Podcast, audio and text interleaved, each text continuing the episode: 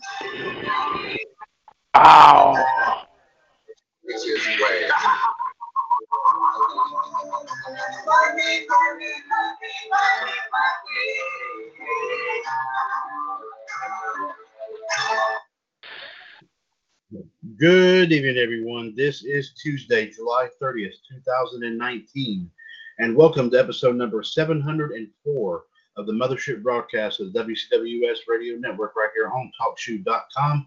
This is the one and the only WCWS Revolution. Once again, this is Mr. WCWS Chad Henshaw back on the line here with you as we get set to talk about our favorite subject of all time, that being, of course, professional wrestling.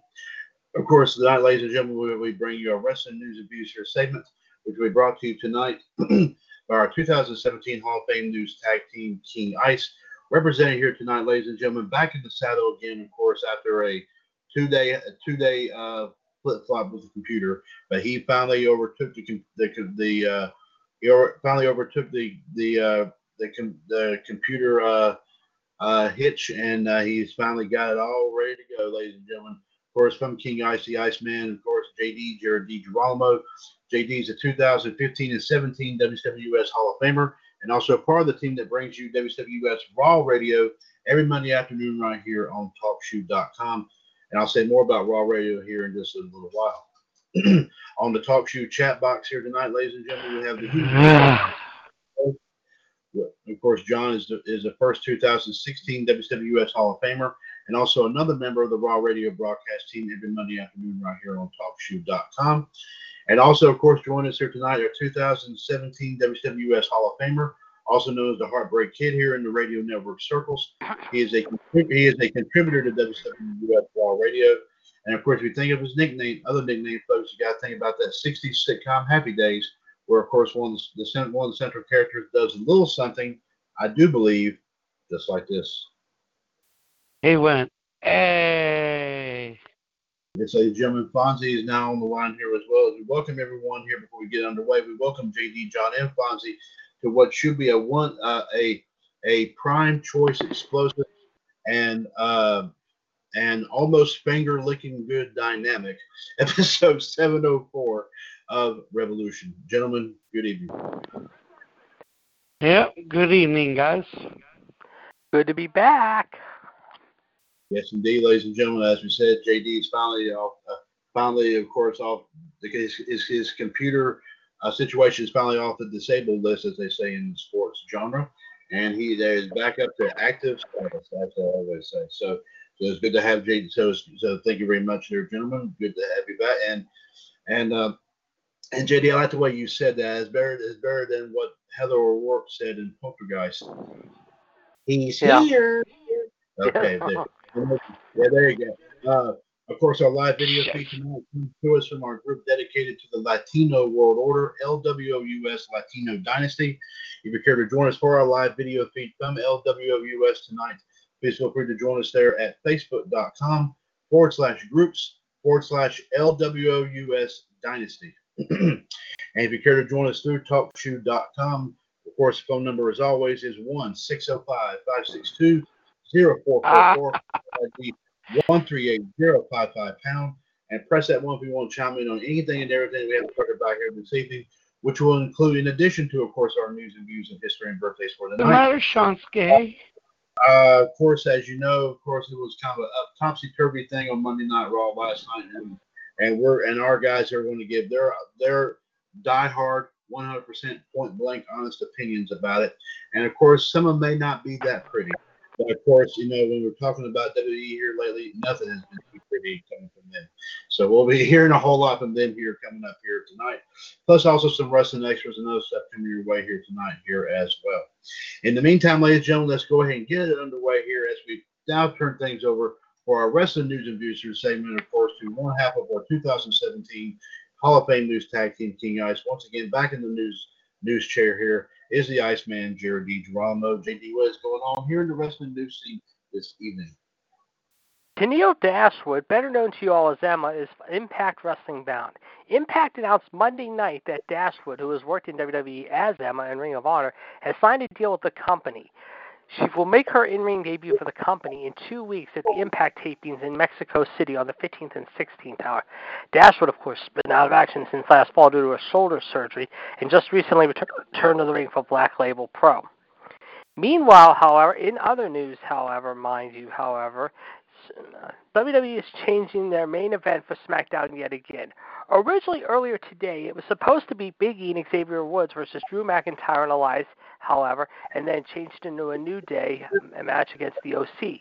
However, the show was rewritten this afternoon for the second time in the day, however, and as a result, however, it'll now be Kofi Kingston taking on AJ Styles one on one tonight in the main event in Memphis.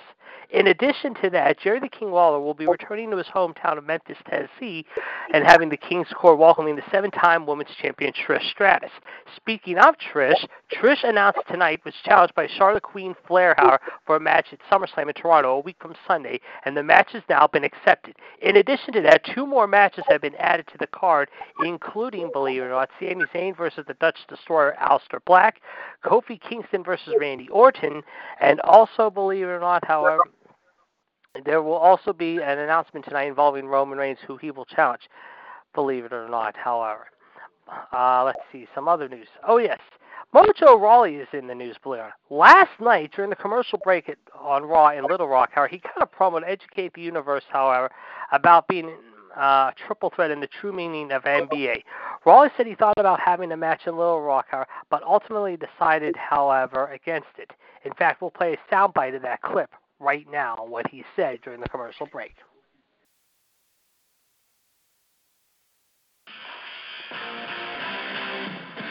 Ladies and gentlemen, please welcome Mojo Rawley.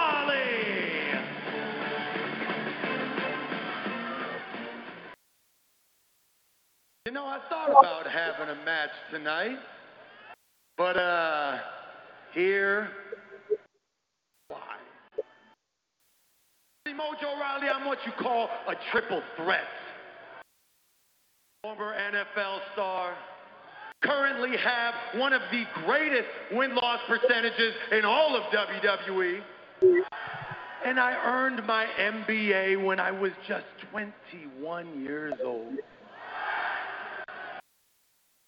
Y'all even know what an MBA is? Huh? Do you even know how to spell MBA? Didn't think so. Which is why I'm done with y'all. So tonight, MBA stands for Mojo. Boarding an airplane. First one out.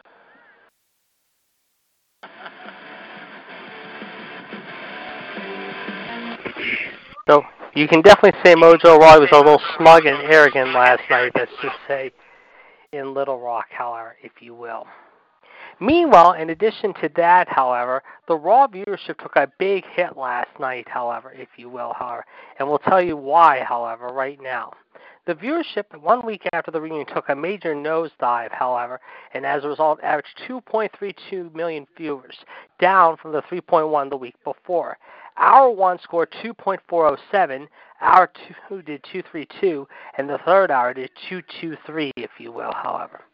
Speaking of uh, Memphis, Tennessee, believe it or not, we can tell you now, ladies and gentlemen, we have an update on AEW, and you guys want to hold on to your seats for this one, ladies and gentlemen. The first match, however, on the AEW debut show is official. It will be Cody Rhodes taking on Sammy Guevara, believe it or not, in the first match on the AEW debut show in Washington, D.C. in October, as it was announced earlier today.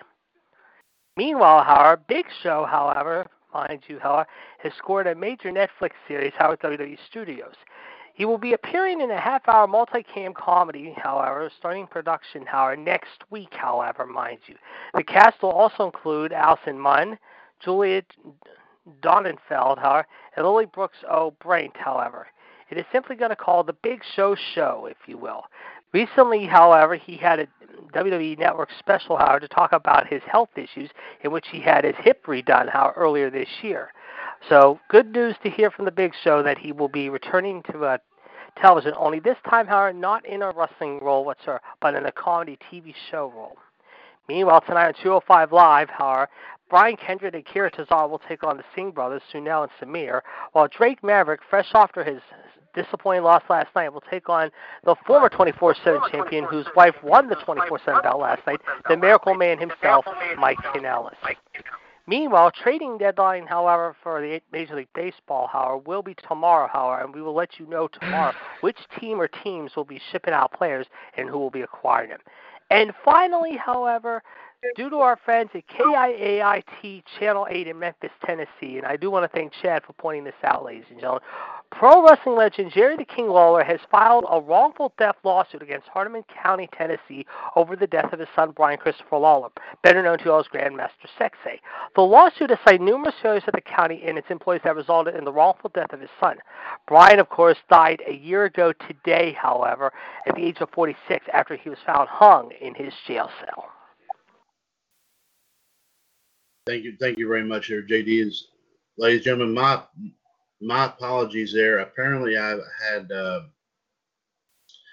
and looks like maybe, and looks like for some odd reason, I had a little bit of difficulty here with my uh, uh, internet here. Kind of lost it here temporarily. Uh, um, yes, um,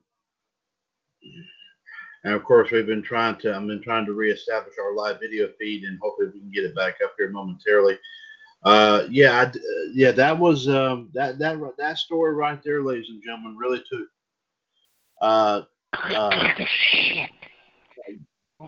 that, re- that really, easy there, uh, easy there, Fonz. Um, Oh, okay. but, but, uh, but that right there really kind of took, took my, uh, um, really, really kind of took, took, took everyone here by surprise here. Um, yeah, the, um, let me let me go ahead and bring you the full thing here, ladies and gentlemen. Uh, this is this was kind of uh, uh, yes, and of course this is coming out of TMZ. So I don't know. I mean, some people will say, you know, TMZ, yeah, kind of iffy, but let me go ahead and bring you the story right here. According to TMZ Sports, WWE Hall of Famer SJD says Jerry Lawler is suing a local Tennessee sheriff for $3 million over the death of his son, former WWF wrestler uh, Brian Christopher, also known as Grandmaster Sexay, of course, one year ago today. Below is what TMZ Sports is reporting.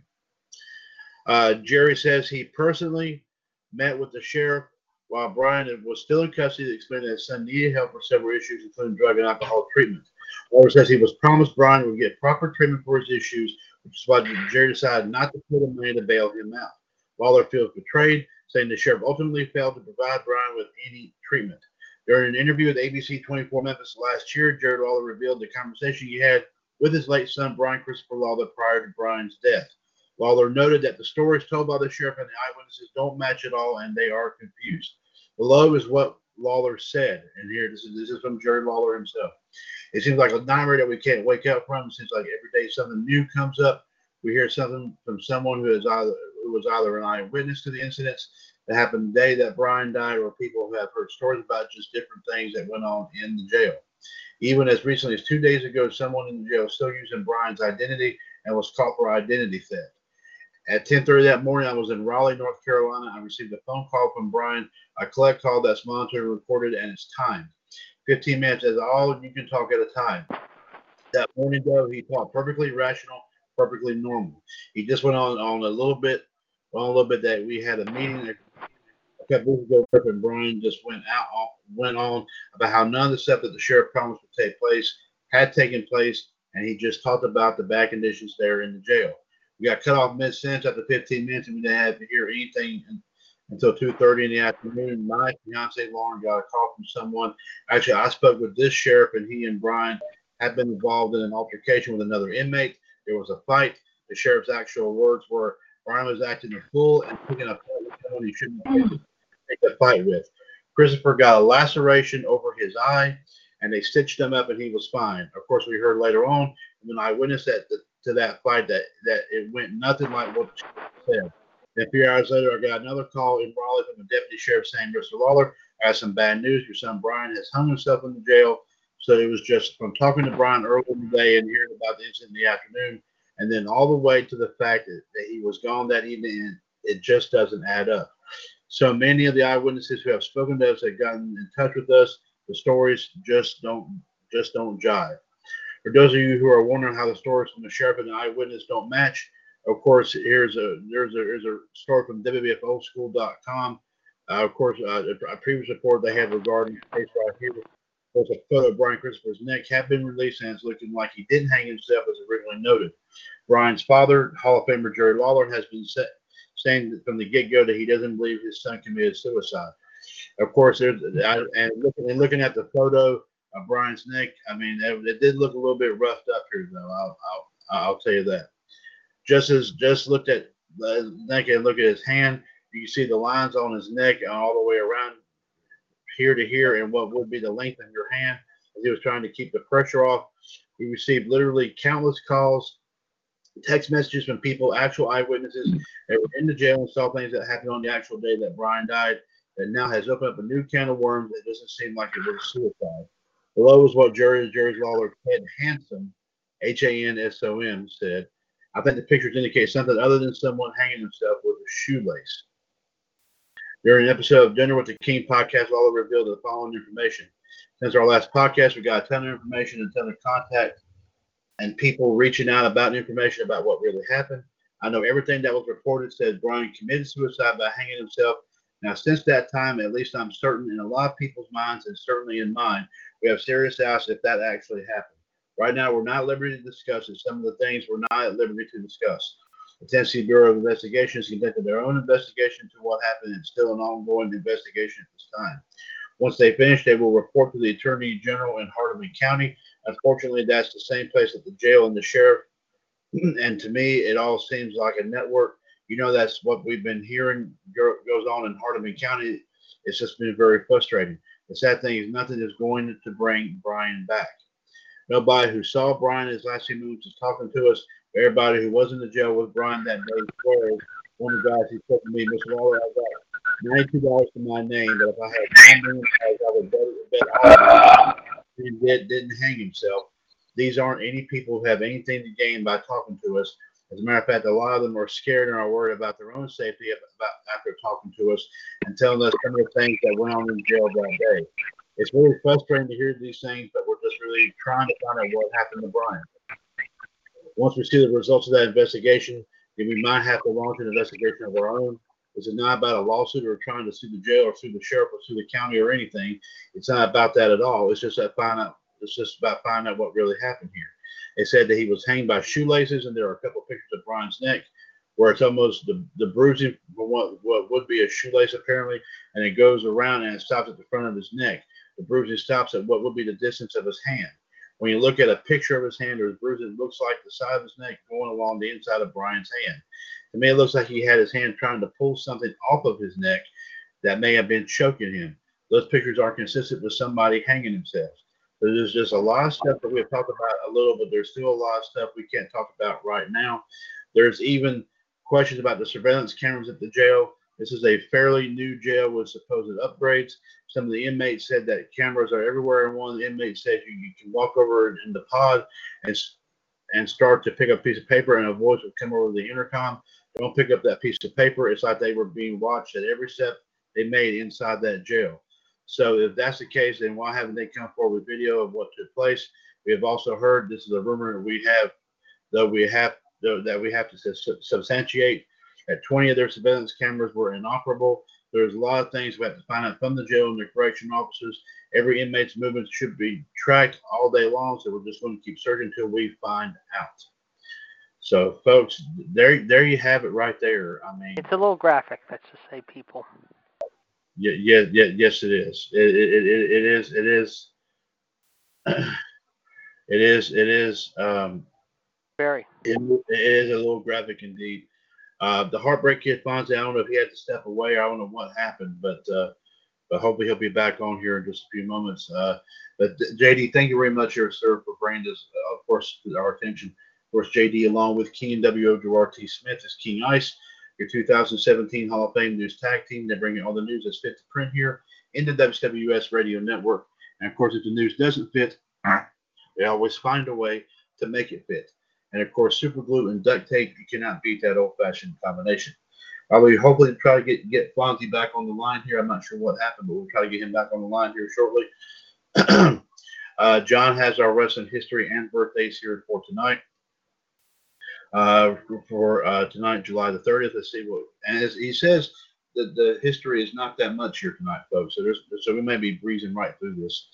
Uh, so here we go, right here. 34 years ago today, we'll put it at 1985 at a championship wrestling taping in Poughkeepsie, New York.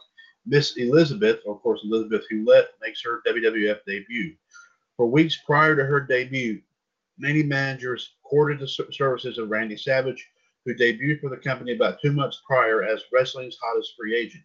Managers such as Luscious Johnny V, who JD knows pretty well, uh, Yes, Mr. I went to high school with him. I just a very, very unique guy. All you need to know about Johnny Valiant, how he only had the blonde hair and of course the cigar, and of course he teamed up with his storyline brother, gentleman, uh, uh, gorgeous Jimmy Valiant, however, the Boogie Woogie Man from Company B, of course, better known Charlie Brown, the man from out of town, was also managed by the great Captain Louis Albano, the old Worldwide Wrestling Federation in the mid 70s, however, from 75 through 78 or 79, if I'm not mistaken, before he took on guys like Greg Valentine, Brutus Beefcake, and uh, many other wrestlers, however, in his stable.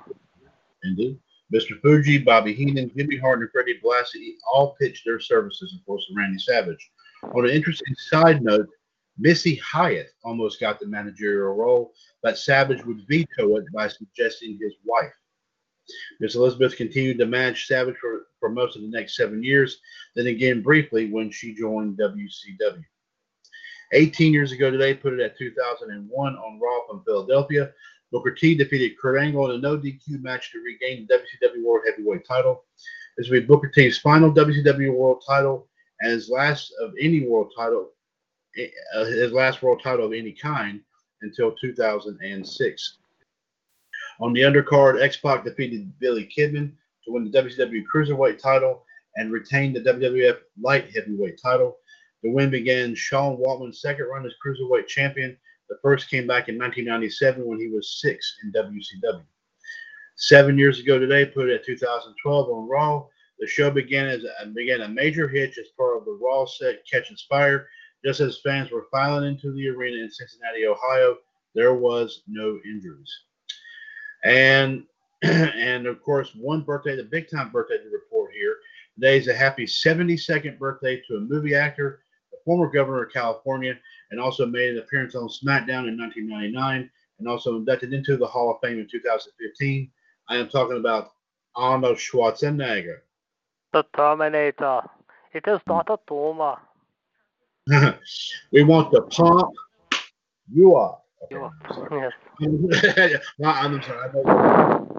And kind of a low key histories and birthday segment here tonight, so that's all he's got tonight. Uh, John, thank you very much, there, sir, and for the history and birthdays. And JD, thank you very much for the news and views here for tonight. Uh, and of course, speak. And before I go into the plug, I've got to go ahead and get this taken care of. Of course, spreading this out to both JD and John here, who is a big part, of course, of our Monday afternoon tradition, ladies and gentlemen, WWS Raw Radio. Of course, uh, also I got to give kudos to the Rouse Snake and Neil Patel and the Heartbreak Kid Fonzie as well for being on for being a part of, part of the show as well. Uh, excellent, terrific episode 200 yesterday. Of course, uh, WCW US continues to hit milestones each and every each and every time. Of course, here just recently with hitting number 700 for this show, Revolution, and now hitting 200 for Raw Radio. Um, we keep on striving and thriving each and every time here, folks. Uh, and of course, like I said, Raw Radio, of course, the third installment of the radio network, of course, behind Revolution and Wolfpack. But uh, but of course, like I said, JD, Gerard, JD, John, and a, lot, a bunch of folks over the last several years have turned it into a big time juggernaut. Of I'll course, taking here, JD has t- turned into a big time juggernaut. Of course, uh, um, over the last several years. So we do thank. So we do thank. I do thank JD and I do thank John. Of course, like I said, Fonzie and Neil being part of this. Of course, uh, JD's uncle Tony was on yesterday. Got to hear from him, and also a bunch of other folks who have been part of Raw Radio over the years. Of course, like we said, King and WO, of course, the Black Widow Michelle Lynn Dodds. Also, of course, uh, uh, the Big Diesel, Gregory Kramer, and a bunch of other folks here, uh, including a lot of great guests that, that, of course, that we've had uh, had as part of our wide array of shows here over the years. Uh, we thank you very much here, of course, for being a big time part of it. Of course, Raw Radio, I say, continues to strive and thrive. And of course, this this continue to let you know episode 201 will take place, of course, this coming Monday from 3 to 5, of course, right here on Talk Shoe, caller ID 138744 pounds. So there you go for, for a quick plug for that. Uh, let's bring in this number one more time 1605 562 0444, caller ID 138055 pound. This is episode 704 of WWS Revolution uh, for uh, Tuesday, July 30th, 2019. Mr. WWS, Chad Hinshaw, the Iceman, Jared D. Girolamo, and the Human Suplex Machine, John Gross, here with you. We also did have the Heartbreak Kid Fonzie here I'm back. with us here. Clearly. Um, I'm hoping Fonzie will be back on. Uh, um, I have not heard. We have not heard anything. I'm hoping something's. I hope nothing's happened. Uh, but uh, hopefully we'll get a chance to. Uh, we'll, hopefully we'll get a chance to hear. From, Well, we can uh, tell you there was no uh, Kabuki, there was no Kairi Sane and Asuka taking on the team of uh, Mandy and Sonya tonight. However, taking on the Iconics, or the Iconics taking on Mandy and Sonya. Roman did not make his announcement, I believe, tonight. However, we did not get Daniel Bryan's announcement tonight. However, mind you, however, like I said, however, we had Dolph defeat Finn. However, Finn returned to action tonight. Ali defeated Shinsuke Nakamura. However, and like I said, however, like I said, however, and like I said, like I said, and that's about it. So far, we've only had five matches tonight. So, no, uh, like I said, Roman's big announcement tonight for SummerSlam. I guess we're gonna save it maybe till Monday in Pittsburgh, maybe possibly, or next Tuesday in Detroit. Uh, like I said, we have nothing of the tag team women's division, however, and Kofi's looking. Oh, and Kofi almost beat AJ here in the main event here in in uh, Memphis. But yeah, we've only had five matches tonight. Five. Thank you very, thank you very much, JD. Let's go ahead and while we hopefully get get get the Heartbreak Kid back on the air here, because we love to hear what his take was on Raw. Let's go and get John's take on here as well. He's got a few things to say here, um, and uh, and uh, in the meantime, here let's see what John has to say. Of course, John says moving on to Raw says this show was a joke. Of course, Maria winning the 24/7 title, uh, trash. The gauntlet match was good with Ricochet winning as expected, but what Andre did to Rey Mysterio was disrespectful by ripping his mask off. John said he had some indie wrestlers in his podcast talk about that last night, believe it or not. They shared the same statement with me, with, with, him, with, with him, and you know, saying that's going over the line with what Andrade did. That is no call to do do that to one of the best wrestlers that, that has had has worn that mask for years in wrestling, whether he was unmasked or masked, is disrespectful and distasteful to what Andre did. Andre, don't get me wrong, is a, don't get John is a good wrestler, but he went over the line in John's honest opinion. Uh, I would agree with you there, John. Absolutely. Speaking of going over the line, of course, let's talk about Brock Lesnar beating down Seth Rollins. There's absolutely no honor for what Brock did to Seth Rollins, but Seth was fighting for the honor of Shawn Michaels because of what Dolph Ziggler did on SmackDown last week and said was trying to protect that honor, but Brock, along with Dolph, both spat on that honor Brock will do anything, and John means anything destroy anyone so he can get out of a match. As does anyone, of course, remember what happened? What he did to Zach Gowen in 2003. That beating was that was was was compared to what happened to what happened last night. Well, that's that's true too, John. John says here, let's see what else here. Gallows and Anderson got the, got the titles. So that Raw is going to be taken over by the original club. So move over Roman and Seth. There's a new Shield now apparently, and John hopes that Vince does not bury that clip like he did in 2016. And now let's go to the Samoan Summit. After the Brock Seth fiasco that triggered a riot between Roman Reigns, Samoa Joe, Drew McIntyre, the Usos, the club, and Cedric Alexander. And boy, did all you know what break loose there. Luckily, the the cops from Little Rock were were not there, but but what a brawl to end Raw to say the least. But still, Raw was good last week. This week they returned to their old ways, and this is and John says and Kofi beat AJ. Wow, that's a big upset there, non-title, but Kofi pulls off the upset. There you go. Against Thanks. AJ in the club, despite the odds of uh, the OC of Gallows and Anderson, the new tag champs, are. And oh wait, mm. Roman's coming out. Hold on. Okay, well, I was going to finish what John was saying. You go into. You Roman's go on his way to the ring now. We're going to find out here in a second what his announcement's going to be. And John said this is his Raw review. So Vince, was the Raw entertaining for you? No. Why? Because you bury more and more stars over and over again. And John says, don't let let him mention all these superstars' names that you bury because uh because Vince. Oh wait, here he is now. The ladder went down on him. Oh, CM. How do you think CM Punk, John Morrison, Chris Jericho, Dean Ambrose, Alberto Del Rio, the Rhodes family, Jack Swagger, Ryback, Wade Barrett, Damien Sandow, AJ Lee, Sasha Banks, Emma Evan Bourne, Tye Dillinger, Luke Harper, and all the rest of the guys and girls that you have screwed over. Felt about your out of touch campaign. No, they didn't. They all left the company. You want to know why? Because you were demanding, abusive, controlling, etc., all to mention a few. And you do the same old crap to others like Braun Strowman, KO, Bayley, Finn Balor, Mustafa Ali, Cesaro, Sheamus, Rey Mysterio, Andre, Cien Almas Lashley, Samoa Joe, the War Raiders, Aleister Black, and others. Not to mention giving Baron Corbin, Lacey Evans, Brock Lesnar, Drew McIntyre, Elias, and Shane McMahon their own spots. And speaking of Corbin, while John was saying this, where the heck was Corbin again? I don't think anybody would really care about where Corbin is, to be honest with you. But it's going to be the same, going to the same formula of watching the WWE Network and rewriting storyline with a different touch, similar to the Attitude Era. Of course, WCCW 87 88, WCW 99 2001. Your booking team won't do anything about it because Vince, now you're not only out of touch, your booking team is out of touch. But October 2nd, 2019, the day is coming, Vince.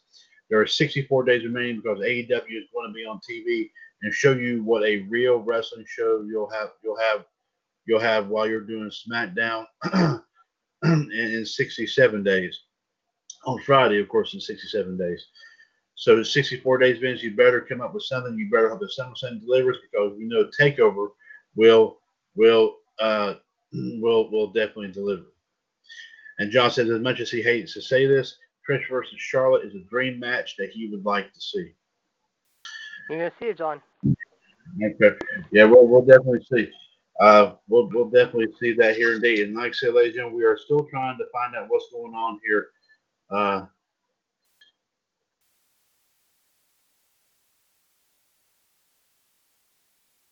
we're going to try to see what we can. We're going to try to see uh, if we can try to get Fonzie back on.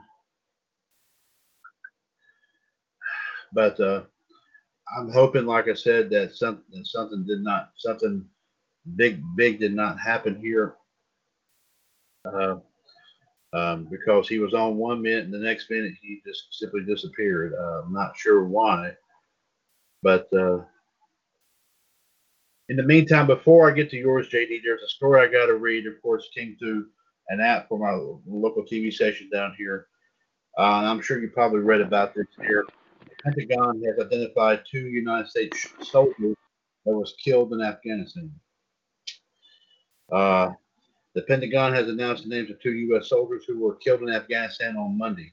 The Defense Department says 20-year-old, uh, uh, let's see, Private First Class Brandon J.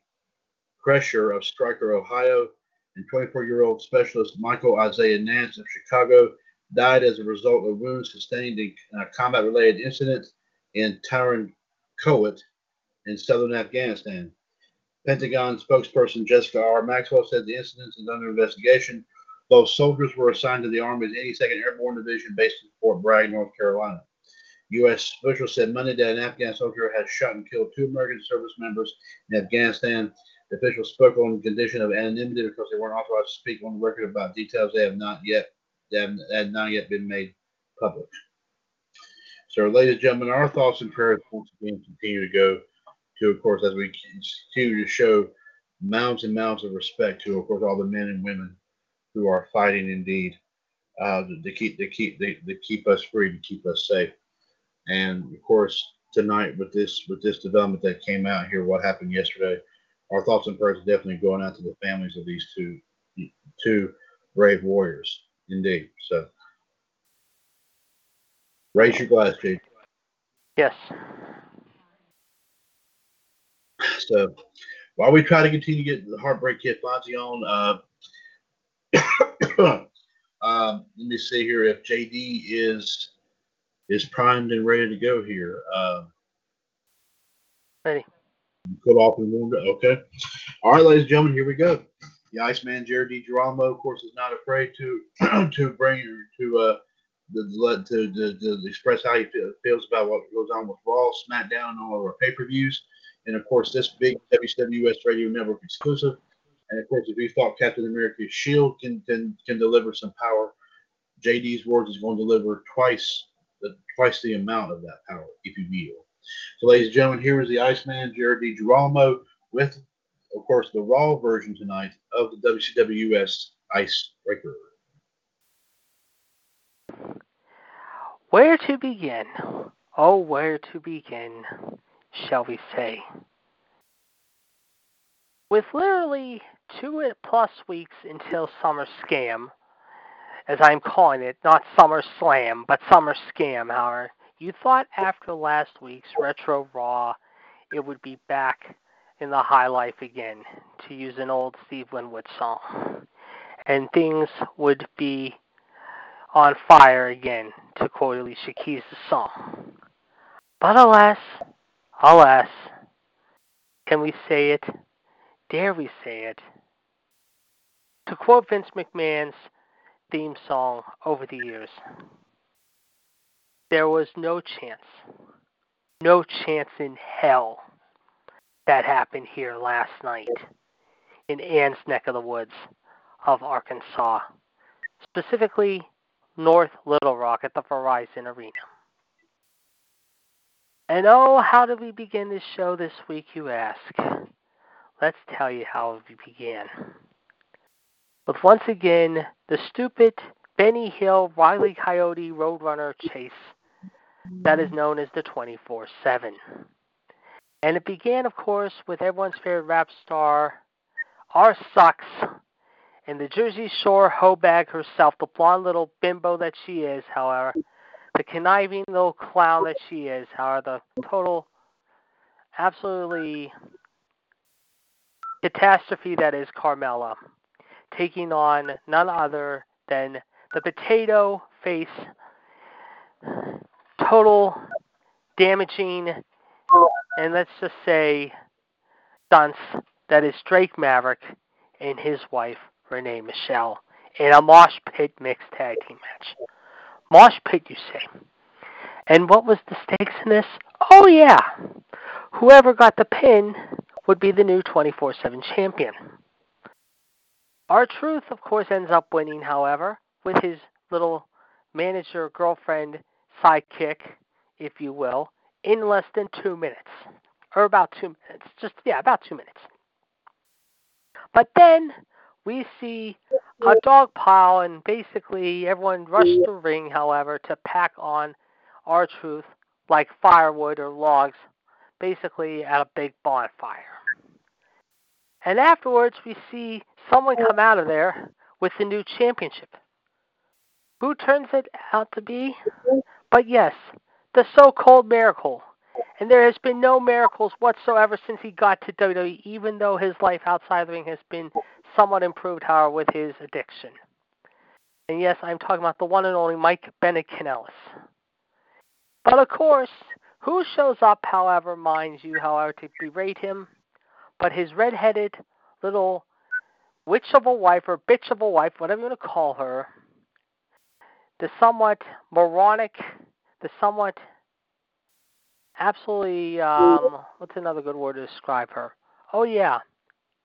Totally, uh, besides being moronic, the absolutely um, somewhat, uh, what's a good M word to describe Maria? Hmm, let me think. Uh, let me look at my, the, oh, yeah, the somewhat mark, Morbid. or actually, no, the meaningful Maria, the meaningless Maria.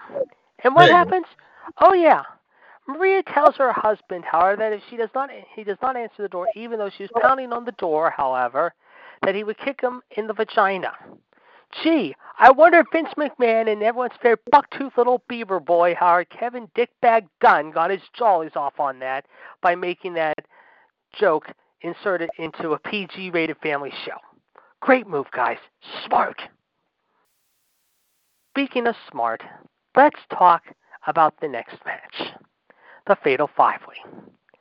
The Master of the 619 versus the Swiss Superman, or the guy who basically is sleeping right now and continues to be sleeping at all ends because they are absolutely doing shit with him in Cesaro, versus the one and only, uh, really, let's just say, what's a good R word to describe Ricochet? Oh, yes. Rockin' Rick, the Rocket Ricochet, who's exploding like none other, versus the little slime bag Sami Zayn, or should I say the little, let's just say little uh, shithead Sami Zayn, versus the somewhat action-packed Andrea Cien Almas, with of course Mrs. Aleister Black in tow, the very vivacious, the very charismatic, let's just say very sexy and good looking, even though at times I have my reservations about her, the wonderful, beautiful Zelina Vega. And yes, call me old fashioned and you might hate me because I like Zelina Vega, but I do like her and she is very talented. She plays a good manager role. And I love Andrea Cien Almas and it continues to be getting a little bit better here and there. What happens first? Oh yes. Cesaro gets eliminated early on by Rey Jr. Then Sami comes down and decides to run his mouth. But what happened, Sami? Oh, yeah. Sorry, you little shithead. You got buried inside of 30, 35 seconds and got pinned by the master of the 619. As Rey basically tossed your sorry ass to the back, however, and basically said, choke on that while you're at it, however, slapnuts. And like I said, as far as Rey Mysterio pinning Cesaro, it was a good opener. I mean, that those two did pretty well. I was a little surprised that Cesaro did not pick up the win and moved on. But hopefully, as I said earlier, they not they do not continue to crap all over Cesaro like they have been, because they are absolutely crapping over him again and again and again. And dare I say it again? Oh yeah, I'll say it one more time. Again. Even though it was a good match, however, Cesaro put up a good fight, however, But once again, the Swiss Superman, however, fell asleep, however, late, however, when it counted the most, and just when it looked like he was ready to come through with the win, he couldn't come through with the big decision. But then, of course, as I said about Mr. and Satan, you already heard what I had to say about that. So there you go. Then we see, of course, Andrea Cien Almas, however, and the vivacious, the very sexy, the very beautiful, the very somewhat black spider poison that is none other than Zelina Vega. The venomous Zelina Vega, I should say. I should start calling her that. In fact, I am going to start calling her Zelina the Venomous Vega.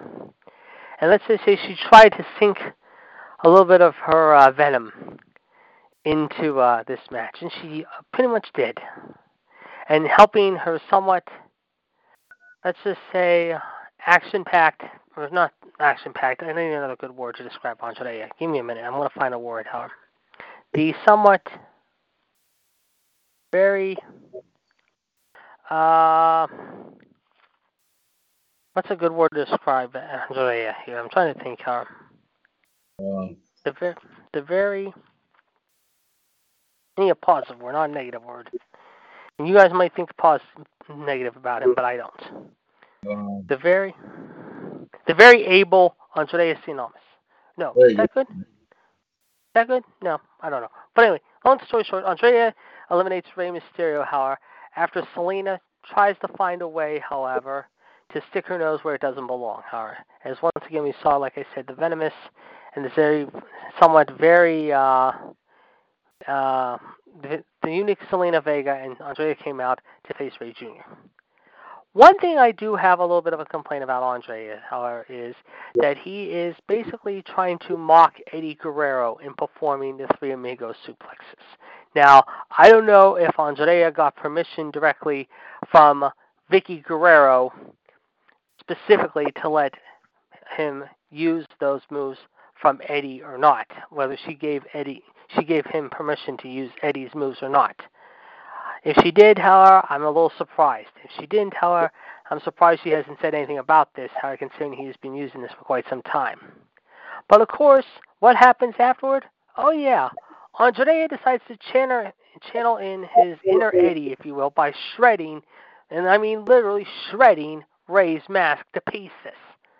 So now it looks like we might maybe see a match, possibly at SummerSlam with those two in some capacity, maybe with Rey's mask on the line. So once again, what are we doing? Oh yeah, we're going back to 1997, Halloween Havoc all over again, and having Andrea play the role of Eddie Guerrero and Rey playing himself, however, in possibly a mask versus type of mask match, mask possibly versus some type of stipulation, however, match at SummerSlam, maybe, possibly with these two. However, the last person to come out was the rocket fired and let's just say really fires, really uh, explosive Ricochet. Yes, folks. However, I know I talk about Ricochet a lot, and yes, folks. However, I have like I know everyone's gonna say, "Oh, JD, however, you you really think Ricochet is good?" Yes, I will say that. Let me just say this, however. Ricochet, however, has shown more potential on this roster in the last six months than anyone else including Seth Rollins, including Roman Reigns, including AJ Styles, hell, including Boring Bland, none other than uh, TGI's Friday's vest wearing, cockstain, clown shoes himself, Boring Bland, bald headed, bitch boy Baron Corbin. As a result, Ricochet picks up the win and ends up defeating, however, Mr. Andreas Cien Almas and the lovely, vivacious Zelina Vega, however, in the end and punches his ticket, and now will get a chance to face once again AJ Styles in Toronto in less than two weeks at Summer Scam. Hopefully, this time, Ricochet, however, will not have to deal with AJ's brothers, if you will, or his sidekicks, which I'll talk about here in just a minute. Nevertheless, this was a good match, and this is one of the better matches of the evening. Then we go to a stupid moment of bliss segment, however. And yes, John, we're going to talk about your girl. Yes, the awful, arrogant, little, somewhat little, blonde bimbo bitch bully, Alexa Bliss. And who comes out with her but her little chihuahua sidekick, Nikki uh, Clown Shoes Cross. And the reason why I'm calling her Clown Shoes is simple because all she is is wearing clown shoes on her feet week after week by becoming nothing more than Alexa's little sidekick helper. When she should be doing something else than not being Nikki, Alexa's sidekick. And what happens? Oh, yes, however, they uh, talk about what Bailey did earlier in the day, however, by attacking Fit Finlay and Natalya, however, while Finlay was trying to show Nikki, however, or Natalya how to counter uh, Becky's move, however, the disarmer in the ring hours before the show in a small video clip. And saying, of course, it was disrespectful, and that, however, she would knock down the man a few pegs when they wrestle later on, and that basically, however, she scolds the fans for condoning Becky's bad behavior. As I've said before, and I'm going to say it again Alexa, please shut the hell up, you stupid blonde bimbo bitch ass cunt. Seriously. Shut up! You're boring. You're terrible. You're nothing. You're a fucking waste of space, what you are. Pardon my French. Because you are absolutely made of plexiglass, honey. You bend too easily, and basically you think you're all that and then some, however, in the ring. You're really not. Arrogant, you're awful. You're an a hole. Or not an a hole. Let's just say, take out the a hole. Let's just say you're an ass. And you have a little lapdog, however, that basically follows you everywhere you go, however. And that, of course, is none other than Nikki Clown Shoes Cross, who should be going on her own rather than be at your beck and call every week by basically schlepping coffee for you when you could get off your lazy ass and do it yourself, you stupid bimbo. Then we go to the tag team affair. And oh boy, am I going to have a nice little rant about this. We have Mr. Clean himself, the bald headed little boy that is none other than Scott Dawson and his sidekick Dash Wilder, taking on the OC of the Good Brothers, Gallows and Anderson, taking on a team who shouldn't even have been in this match in the first place. The joke that is none other than the jackasses themselves of Jimmy and Jay Uso. And what happened? You ask. Oh, what happened? Oh, I'll tell you what happened. The Good Brothers, the OC, end up winning by defeating both the Usos and the Revival. And are back on top once again, holding the Raw Tag Team titles. Now, here's my grievance about that. Did we really, really, really need to see the Usos in this match? No, we did not. And why, you ask? Well, let's think about it. Okay, let's go back to last Thursday night, early last Friday morning, at 3 o'clock in the morning in Tampa, Florida, a few days after the Raw reunion show. And what happens? Oh, yeah, I forgot. Jimmy Uso got busted for going 80 miles per hour and drunk while intoxicated on a Florida highway. And what does WWE do? Oh, not a damn thing. They put him in a match. They don't suspend him. They don't fine him, at least for right now. But yet, they have him, however, basically compete along with his brother a few days after getting busted for a DUI, however, because they think it's a good idea. And they, they think it's cool to do that. Yeah, great move, WWE. Great move. When there could have been someone else in that place been competing. And who do you ask would have been in the place of the Usos? But the guys who are in our next match. The guys who I think are continuing to get snubbed every chance they get. The very, let's just say, wreckable, let's just say, the very dangerous, the very, very charismatic Viking Raiders of Erik and Ivar. And what happens this week, you ask? Oh, yes. Just a few weeks after taking on Hawkins and Ryder, the former tag team champions, are back to once again taking on Ham and Egg Jobbers and Squash Ham and Egg Jobbers. And as a result, just ask Cole Carter and Johnny James, or whatever the hell their names are this week, how it felt when the Viking experience basically was laid down on them and hammered right deep into their soul in the middle of the squared circle there in Little Rock last night. When Erik and Ivar show no mercy. So here's the thing about that. As far as the Usos go, it's time for the Usos to step back and let a real team step in. And yes, I'm talking about the Vikings. So as far as the Good Brothers go, as much as I love them, and I do love them, I am telling these guys a little bit ahead of time, along with the revival, be very, very careful. Because right now you guys could be in for a big experience that you might not be prepared for. And if you don't get prepared for it, however, you're going to be ending up getting hammered the big in a big time way. And let's just say smashed up to pieces. Like basically a heavy boulder coming down on your chest with a big time hammer, light full of fire and lightning, and striking it where it hurts the most because they are going to show no mercy on you, or anyone for that matter.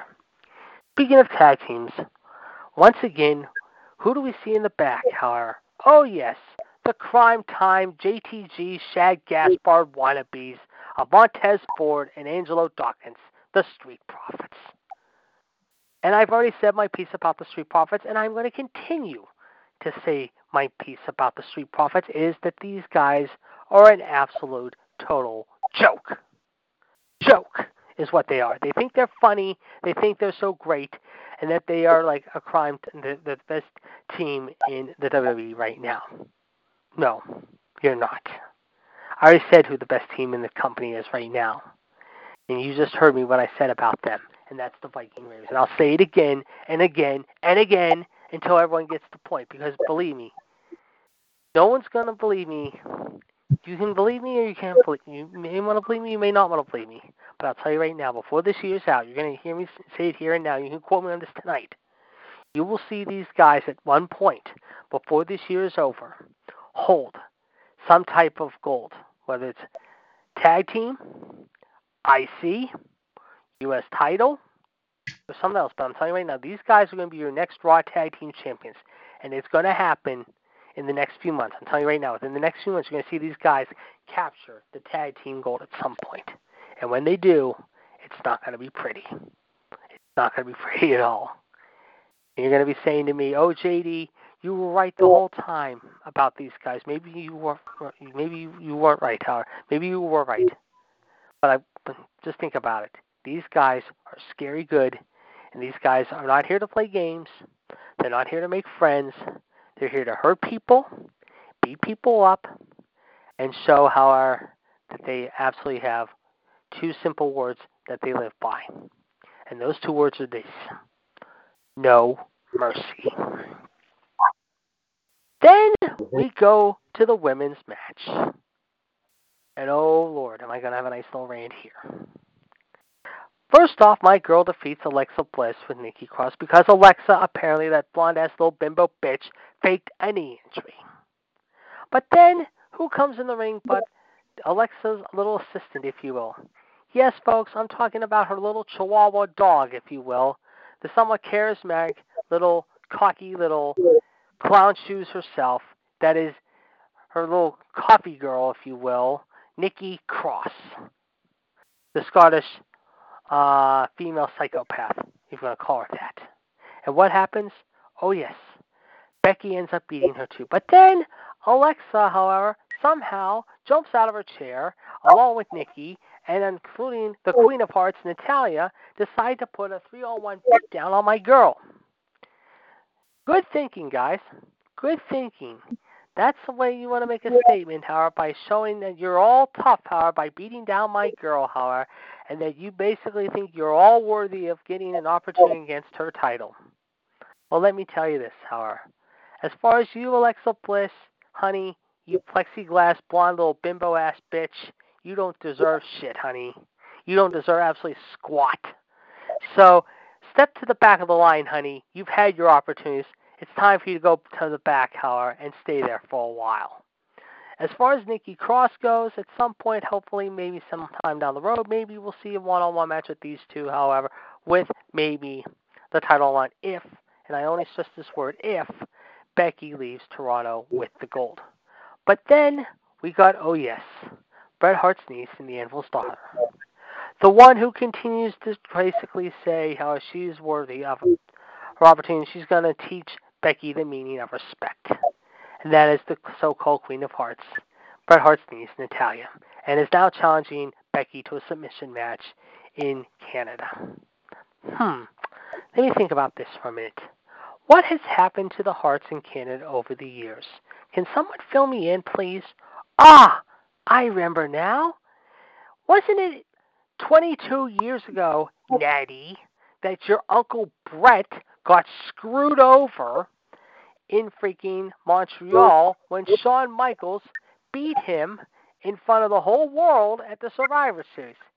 And now you think, however, you're going to have a chance to beat my girl in a submission match and take her title away at SummerSlam. Hmm. Well, I wish you good luck on that because I think you might have a chance. And I will say this, and I'm not being sarcastic by saying that. I will say you have a good chance of doing that, maybe. But guess what? In the end, however, it's not going to happen because Becky the Man is going to show you once again as well as everyone else in the entire WWE Raw roster for the time being until someone else proves me wrong, that she is going to hold that gold until someone worthy of her challenges her. Whether it's Shayna Baszler, whether it's freaking Candice LeRae, hell, whether it's uh, freaking uh, maybe uh, possibly uh, Ember Moon. I will say this, however. Natty, I wish you good luck in your fight against Becky in this submission match, and I hope you come ready to play at SummerSlam in Canada. And I hope, how you put up a good fight against Becky, and I hope it is a good match. But at the end of the night, however, you're just going to be one thing, and that's another victim. Because ask Ronda Rousey, ask Queen Charlotte Flair how that felt at some at WrestleMania on the world's biggest stage, how that went down. Did they tap out? Oh yeah, they did. Where's Ronda now? Where's Charlotte now? Well, first off, we know where Charlotte is, but where's Ronda Rousey now? Oh, that's right. She's still at home licking her wounds, crying, I'm sure, about how she got screwed over oh. at WrestleMania. Get over it. And like I said, Natty, you'll put up a good fight, I'm sure, and I think you and I think you will. And I'm going to tell and say this next week when I make my prediction. You will put up a good fight. I'm not saying you're not going to, but again, you're just going to fall victim to the man. And when it happens, however, you're going to cry, I'm sure. You're going to bitch and piss and moan like all these other girls and say you deserve a rematch. And maybe you will get a rematch. Maybe you won't. But I will say this you will probably be one of the better challengers that has faced Becky in quite some time. And that is including that no good little lackluster sassy southern skank slut that piece of human excrement who has been off TV for the last few weeks because apparently they've decided to bury her again because they have nothing for better to do right now, and that is that little nasty herself, none other than lackluster Lacey Evans, which I'm glad they have not brought her back thankfully. But I do smell something coming up at SummerSlam with possibly maybe that lackluster little lethargic little piece of human excrement helping Natty maybe win the title against Becky, and then she'll challenge Natalya, and they'll find a way to bury Natty again, and then give it to Lacey. Which I hope to God that does not happen, but I have a funny feeling that might happen. You never know. Let's talk about the Samoan Sum before I get into my biggest rant of the evening, folks, and that is Roman Reigns and yes, his Samoan counterpart, Samoa Chode, whatever you want to call him. As a result, Samoa Joe and Roman have a little bit of a debate, but that turns out to be all for naught. When all of a sudden the Good Brothers, the new tag team champs, the OC, and of course Shane McMahon's little boyfriend. Yes, folks, I'm talking about the uh, Scottish psychopath, the Dragon Slayer himself, Drew McIntyre. All decide to take out Roman. We however, got a brawl. yeah, we had a brawl going on. Yes, we did. But unfortunately, however, Roman had backup in the form of his cousins and his also new good friend Cedric Alexander. No, the My power only- game. They got the brawl. The brawl. Oh, I thought you were talking. I, th- I thought you were talking about the. the, Uh, the the power game. We'll talk about that in a second. But anyway, Mhm. I would not be surprised if we see possibly an eight-man tag, possibly, maybe, maybe this coming Monday in Pittsburgh with these guys. We'll have to wait and see. But I will say this: I think Roman and Joe are on a collision course yet again to fight one another at SummerSlam, and especially after what happened towards the end of SmackDown tonight. Because Roman got hit, as we saw at the end of the show, almost literally, by something that fell upon him. We don't know who it was, but we we have a pretty good idea. I think we have a good idea who it was. Yes, folks, I'm talking about that little Samoan savage, if you will, Samoa Joe. Now to my biggest rant of the evening. Oh boy, am I going to have a nice little one about this. Let's talk about what happened with the architect burning it down against everyone's favorite little dickhead douchebag, Dolph Clown Ziggler. The, disaster Ziggler, if you want to call him that. And what does Dolph do when he comes out? First off, he decides to mimic and make fun of a two time Hall of Famer, however. Yes, folks, the Heartbreak Kid I'm talking about, none other than Shawn Michaels. And after what happened on SmackDown last week, however, you thought this couldn't get any worse. Oh, but it did.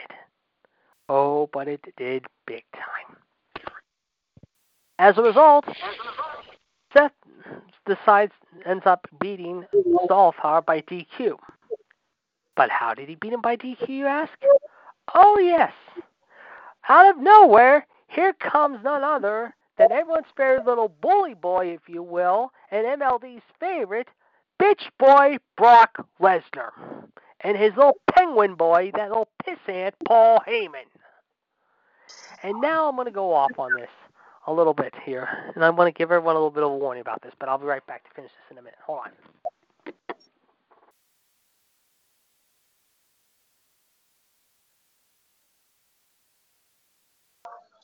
And ladies and gentlemen, JD Stone is being brought to you tonight by. Okay, I'm I'm I'm, I'm back. Okay, go Hey, ahead. Matt, let's talk about Heyman, Lesnar, and Rollins and the whole thing that went down last night.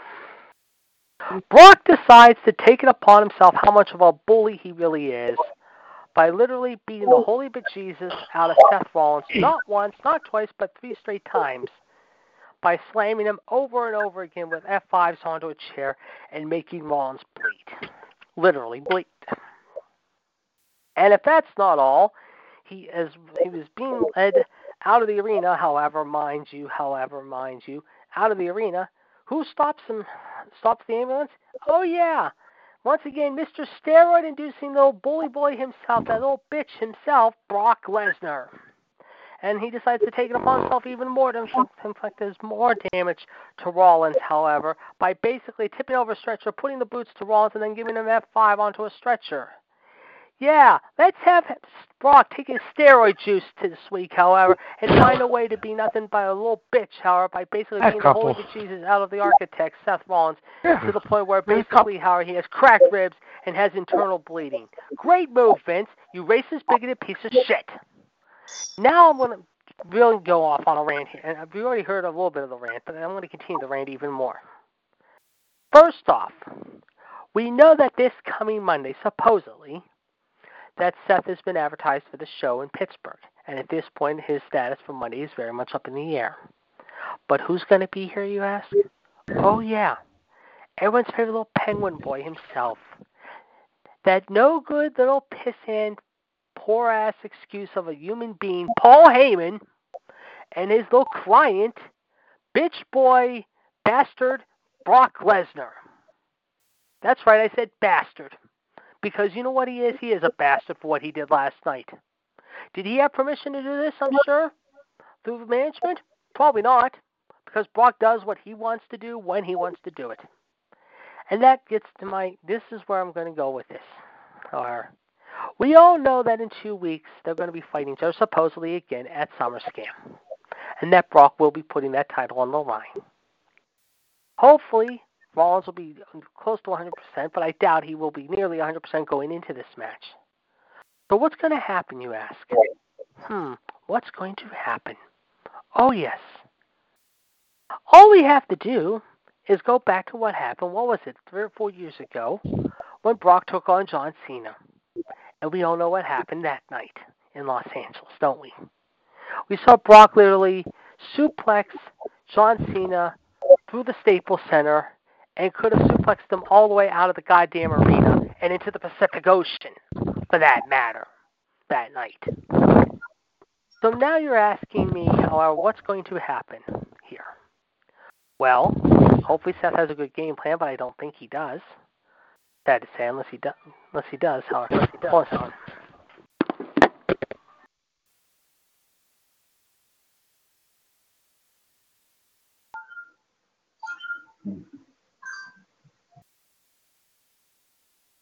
Okay, sorry about that. I'll let it go to voicemail. It's not important right now. Anyway, I heard something tonight that is very, very non-surprising, and I think everyone's not going to be surprised when I hear tell you what I heard. There's already been discussion so far that Brock is going to hold that title until next year, going into WrestleMania. WrestleMania is eight months away, if I'm not mistaken, maybe nine months away now. And you're telling me you want him to hold that title that long, especially with the Fox TV deal coming up in October as your champion. Well, Vince, you stupid racist, racist bigoted piece of shit, I hope you're happy what your little boy Brock Lesnar did last night by injuring Seth Rollins. I hope you're happy that you had that no good little pompous pissant penguin, Paul Heyman, sick Brock Lesnar like a pit bull and literally beat the bejesus out of Seth Rollins to the point where he could barely even stand, let alone walk. So Vince, here's the thing, however, and I said this many times over, and I'm going to keep on saying it again. What do you have now up your sleeve going into SummerSlam if Rollins can't go? Who do you have him go fight now if Rollins can't go? Who are you going to put him in the ring with? Braun Strowman? Bobby Lashley? No, and no. You're just going to let probably Brock Lesnar win by forfeit, and then he'll go back to his little horse wife Sable with his kids and sit out until freaking early October when they debut on Fox, and then he shows up on the very first night live on Fox from Los Angeles, however, parading that Universal title around like a boombox like he did before when he won Money in the Bank. So I hope you're happy, Vince. I hope you're happy right now because you've dug yourself a hole even further now than you have ever dug before. So once again, Vince, you and WWE totally blew this one this week. I hope you're really happy because I know I'm not. And right now, like John, I like to go up to that office of yours in Stamford, Connecticut, kick in your damn door, and kick you so square in the nuts how it'll hurt that you'll have internal bleeding, be coughing up blood yourself. You old fogey bastard. Because right now, you're in big time deep shit. And it's not going to get better. It's not going to get any better. It's only going to get worse. And when it does, you have only yourself to blame. So I hope you're happy with what you did tonight and last night. Because now you better put on some good shows next week for the go home shows. Because if you don't, the fans are going to finally see what you've become all along, however. And that is a total fake ass fraud. Ladies and gentlemen, un- unbelievable icebreaker here tonight. Here coming from the Here tonight. Uh, thank you very much, here, JD. Uh, ladies and gentlemen, the Heartbreak Kid Fonzie, of course, as you just heard, of course, is back on here with us. Um, Fonzie, did you have anything you wish to add about what happened last night on Raw? Uh, mm, not really. It was shit again, like always. And even tonight is like shit. So. Well. Yeah. Okay. Okay, thank you, thank you very much, and gentlemen. Thank you very much for giving your thoughts and opinions as to what happened last night on Monday Night Raw. Let's give you the number one more time: one six zero five five six two zero four four four. Caller ID one three eight zero five five pound. This is episode number seven hundred four of WCWUS Revolution for uh, Tuesday, July thirtieth, two thousand nineteen. Of course, Mr. WWS Chad Hinshaw the Iceman, Jared D. Girolamo, the Human Suplex Machine, John Gross, and the Heartbreak Kid Fonzie here with you here tonight. Uh, um, let me let me see here. Uh, John did have a couple more things he wanted to add, of course, based on what JD was just talking about. He says, of course, Vince's father is turning over in his grave as he's watching his son run run down WWE, run WWE down to the ground. Vince, Shane, Kevin Dunn, if you continue to do this crappy booking, the fans will have every right to call the police on your sorry butts and arrest you for nothing. Then have Big Bubba, God rest his soul, and those prisoners attack you and leave you for dead. The WWE right now has destroyed themselves to the ground, into the ground, of course, six feet under. They have taken a major, major, and John does mean major fall from grace. Um, and of course, John, of course, um, just just so you know, and we and John, we'll play that here before we close out for tonight. But the th- but the thing from the fish called Wanda, of course, playing it. Actually, you know what? Actually, uh, John, instead of that, however, why don't you tell everyone about what you said last night at the beginning of your post show? I think everyone wants to hear that clip instead, because I know you had quite a bit to say last night. And of course, he was talking about the sound aiming towards Vincent Mann, Brock Lesnar, Which, of course, that's who they are. They are, of course, all three of them are a-holes. So, so.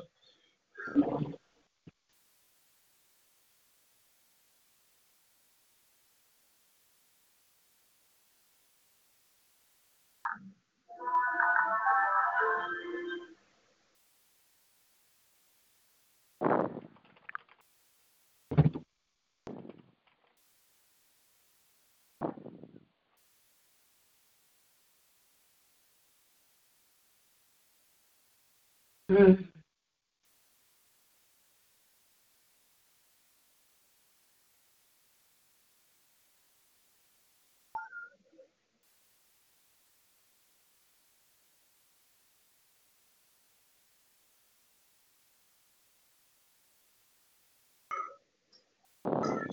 And, uh, and while we wait to hear from that, let's also let, let you know, ladies and gentlemen, once again, that of course JD's WCWUS Icebreaker tonight was, was was brought to you by Fredericks of Pittsburgh, where of course out where the Iceman shops to get his latest get his latest songs.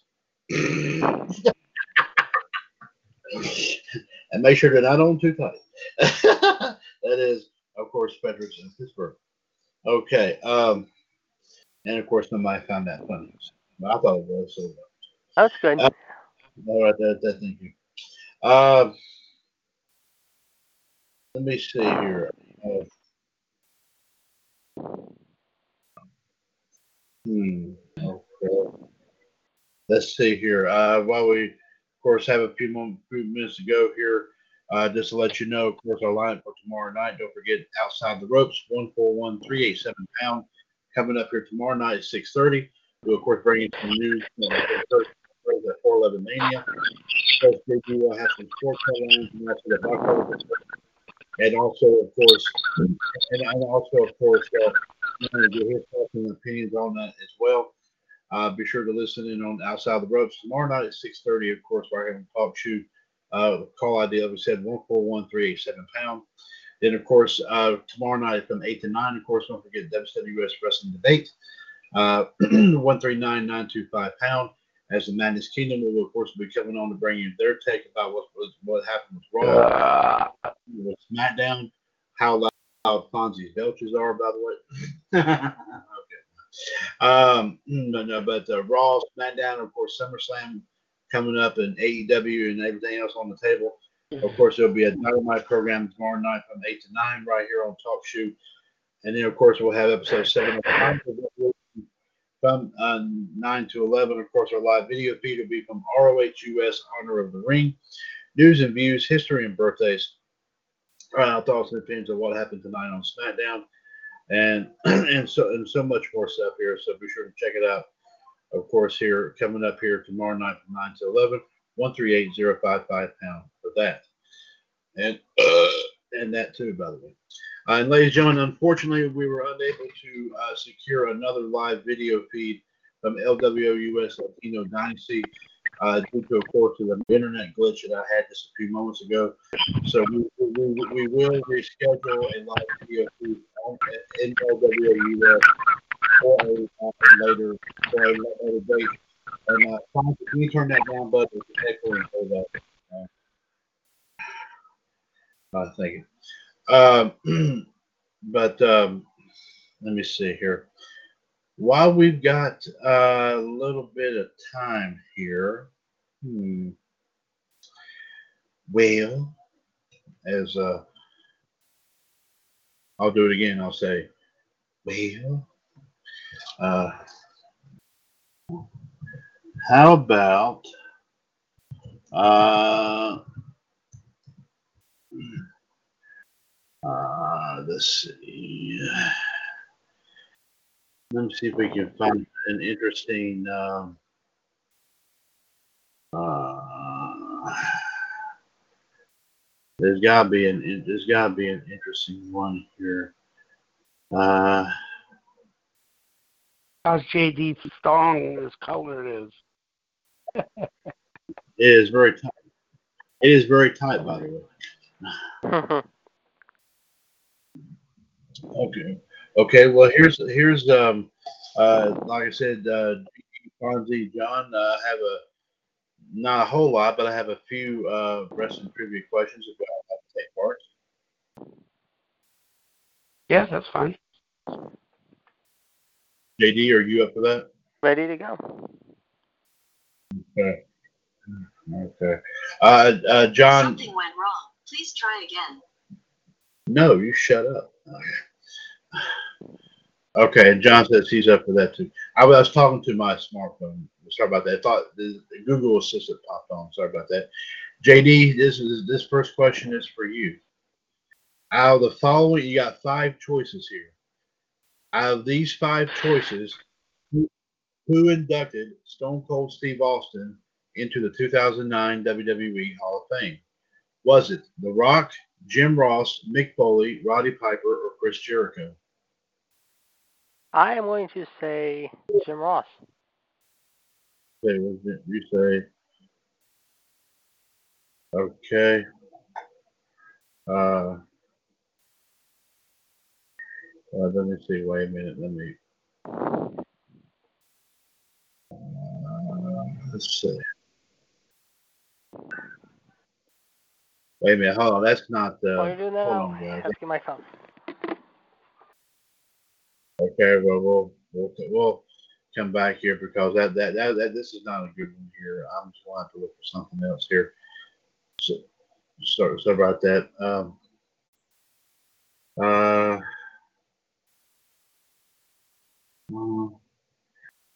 oh, what a beautiful feeling. Oh, what a beautiful day. It's a nice taking a shit.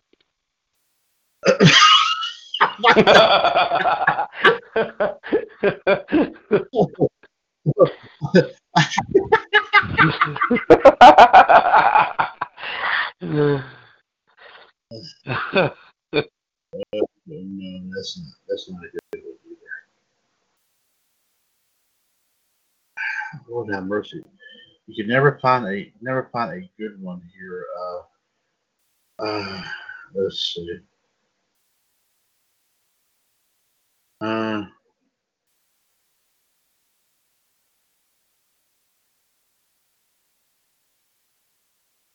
we should we we should ask when he wants to do the challenge, uh, Chad.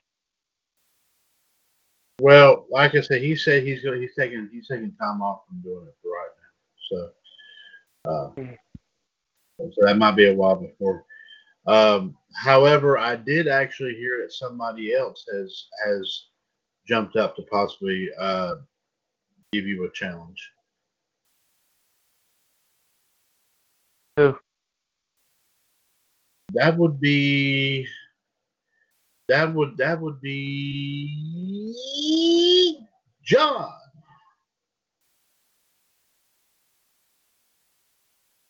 Okay, what his titles? Uh, I was afraid you were going to ask me that question. I don't have the list in front of me. Uh, um, I'll have to. We'll have to plan that out, and I'll have to get you. Uh, I'll have to get. I'll have to get to. I'll have to get you. Uh, um, I'll have to get that for you because I'm not sure exactly. Uh, Uh, oh, okay. Wait, ooh, I like this one. JD, are you back with me?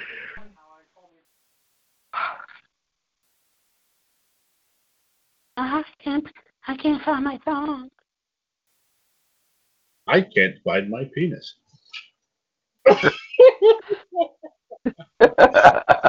we do kind of get a little bit crazy. Uh,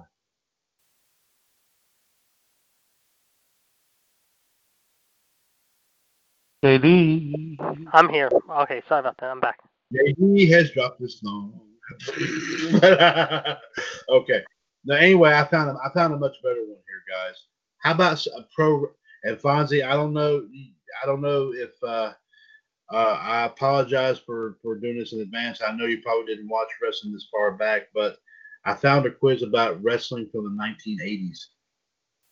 Hmm. Sounds like a good Now, one. Well, I mean, well, like I said, I mean, you can just guess. I mean, it's fun just to guess. Take a guess. Yeah. yeah, okay, I yeah. was bo- I was I was born in '81. I didn't I was not on in Well- the '80s. But we, we talk about old wrestling all the time, Bob. So I mean, I know you Yeah, bound to, but you're bound to probably hit, heard a little something. So, so John, are you in? Are you in as well? I know you probably didn't watch it till a little bit later either, but would you mind giving it a shot? And John says he John's going to try it. Okay, so so there you go, Fonz. So don't feel bad. Just give it No, no. I'm not feeling bad. I just I was I was born '81, and when I first watched it was like probably like three eighty four. So Okay, well, well, like I said, Yeah. you, can, you but you can always you can always guess. All right, JD. Here's Yeah. the first the first, and listen carefully, JD. Here's the first question. Is for you right here. At the and these are and, and, and give me a chance to read. cho- You got choices here, JD. Give me a chance to read the choices too. Okay. All right. At the first WrestleMania, Hulk Hogan teamed with this star against Roddy Piper and Paul Orndorff. Was it? See, JD, I just asked you to let me read the choices. I pity the fool. Well, I just pity the fart. Okay. So, well, now you see, you're, see, don't spoil the fun. Okay, don't spoil it. You're right. It is. It, it was Mr. T. The other choices was, believe it or not, Clyde Drexler, Arnold Schwarzenegger, and Muhammad Ali. So, okay, Fon- Fonzie, give this Fonzie, give this one a shot. Just give it a, just give it a try. That's all I got. That's all I ask. Give it a try. Which of the following four wrestlers was not managed was not managed by Jimmy Hart? Okay. Which of the following four wrestlers was not managed by Jimmy Hart? Here are your choices. Jake the Snake Roberts, Jim the Anvil Neidhart, the Honky Tonk Man, or Greg the Hammer Valentine?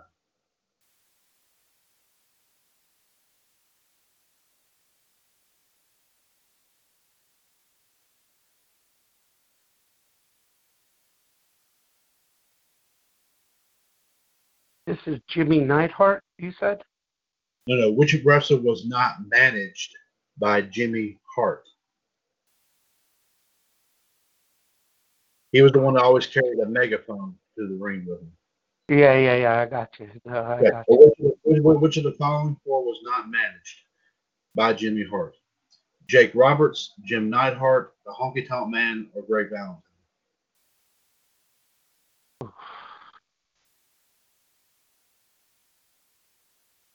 I don't see J- uh, Jake the Snake. You want to say Jake the Snake? Or- No, no, no. I'm saying he did manage Jake the Snake or or Honky Tonk Man. Hmm. There was one of these that he did not manage. Yeah, I know that. I'm gonna I'm gonna take a shot at this. Maybe I'm gonna get this wrong. Maybe I'm gonna get this right. I'm gonna go for the Jake the Snake Roberts. And sir, you are correct. It was in fact Jake Roberts. He was not managed by Jimmy Hart. Nice guess, Yeah. Fonz. Nice Yeah. guess. Yeah. There you go. There you go. Yeah. Because I remembered it. Because I remembered it. Because I, Oh, I think, yeah, because Jake the Snake always brought his snake out in the bag. He never got, he never managed by Jimmy Hart. So, Right, exactly. Yeah. Exactly. Okay. All right, John, here is your question. Who did Ric Flair face in a steel cage at Starcade in 1983? Was it Ricky Steamboat, Greg Valentine, Harley Race, or Roddy Piper? I'll repeat the Hmm. question. Who did Ric Flair face in a steel cage at Starcade 1983? Was it Ricky Steamboat, Greg Valentine, Harley Race, or Roddy Piper? And John says Harley Race.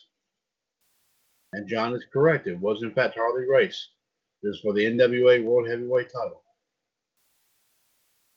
All right, JD is back is, is back up with you here. Listen very carefully. All right. Who did Scott Hall team up with during his run in the AWA? And let me read the choices, please. Curt Hennig, Shawn Michaels, Rick Martel, or Steve Regal? For Henny. You're correct, sir. It was, in fact, Curt Hennig. All right, Fonzie, listen to this very carefully. Which two wrestlers was known as the tag team The Powers of Pain? Which of the following two wrestlers were known as the Powers of Pain? Was it Hawk and Animal, Axe and Smash, Arn Anderson and Tully Blanchard, or the Warlord and the Barbarian?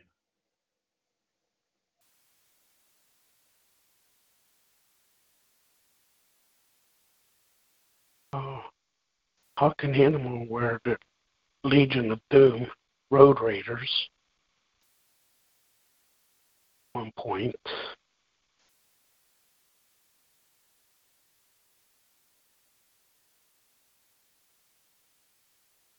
I'm going to go with the number two. Yes. You're gonna say Axe and Smash? Yeah. The powers of pain were known as the was in real was the t- tandem of the warlord and the barbarian. They were managed by Mr. Fuji. A good guess. Axe and Smash were demolition. By the way, Yeah, because uh, cause it was not Hawk and Animal. They were Road Warriors and Legion of Doom. That's why, like, then after that, you said the second one. I was going to pick the last one. I thought it would be the last one, or Mr. Fuji. I was thinking of that. I was like, what the fuck? Yeah. the, although Mr. Fuji Oh, well. did, did Mr. Fuji did manage demolition for a time too. So, um, as a matter of Yeah. fact, he turned, he turned on demolition to to manage the powers of pain. believe it or not. So, and by the way, Arn Anderson and Tully Blanchard were known as the Brainbusters. So, John, the next question is: the first Royal Rumble event took place in 1988. Who won the inaugural match? Was it Hillbilly Jim, Hulk Hogan, Hacksaw Jim Duggan, or the Macho Man Randy Savage? Oh, yeah. Bite on the Jim, boy. And John John is going, ho! He's going Hacksaw Jim Duggan. And John is correct. Hacksaw Jim Duggan was the winner of the very first Royal Rumble in 1988. There you go. All right, JD, here's your here's your next run. What was Barry Windham's name during his brief run with the WWF in 1989? Was it the Widowmaker, Nails, the Lethal Stud, or the Enforcer? Widowmaker. Yeah, it was it. Barry Windham briefly worked for the WWF in 1989 as a window, Widowmaker, and last due to his family's involvement with a. Hmm, okay. Okay, Fonzie, listen to this very, very carefully. And like I said, we're I was having fun. Just take a guess. After Luke, well, we have to wait till that. We have to wait, get, we have to wait till we get that turn that sound a little bit. Um, Oh, no. I was Okay. praying the air freshener. I'm sorry. Oh, that's okay. After, okay, here, here, here's the question. This is very clear. After leaving the WWF in 1989, Butch Reed worked under this name for Jim Crockett Promotions. Was it Big Butch Reed, Hacksaw Butch Reed, Ultimate Butch Reed, or Doom Master? The Doom Master. You're saying your answer is the Doom Master. Yeah. As a good guess, he was in actuality he was known as Hacksaw Butch Reed. but he was part of a tag team called Doom.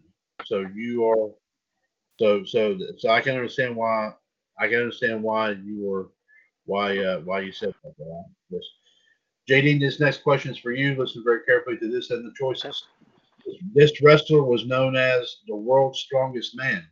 Was it Dino Bravo, Ultimate Warrior, Kerry Von Erich, or Fonzie? No, I'm set pick or the Honky Tonk Man. One more time, repeat that. This wrestler was known as the world's strongest man.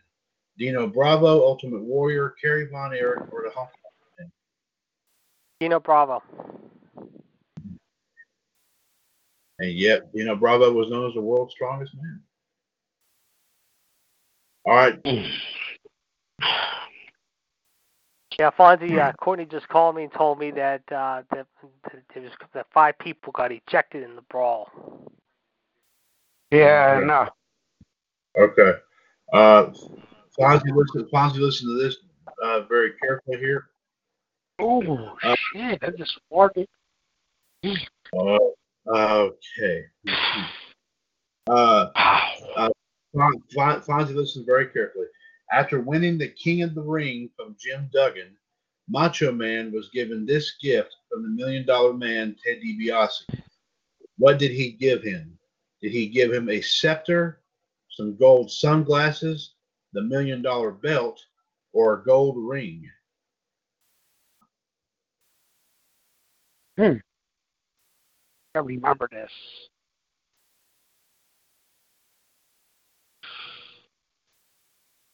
Uh, I'm. hmm.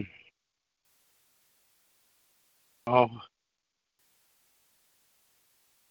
Ted DiBiase never get rid of his belt.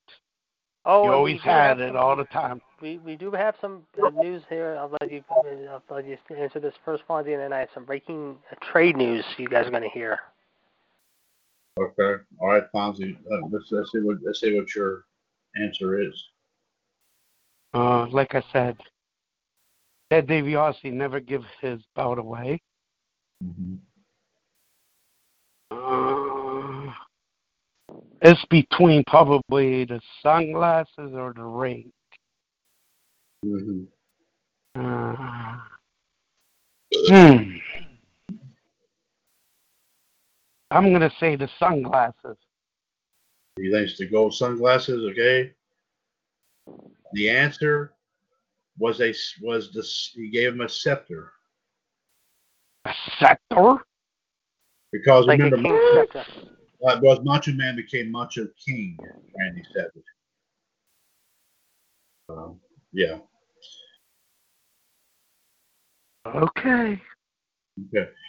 All right. Um, and and uh, JD, before you bring that, let, let me get John's answer to this, and then you can bring your news up here. Uh, John, here's your question here. Who managed Rhodes when he joined WWF in 1989? Oh Lord, was it Sapphire, Sensational Sherri, Bobby Heenan, or Jimmy Hart?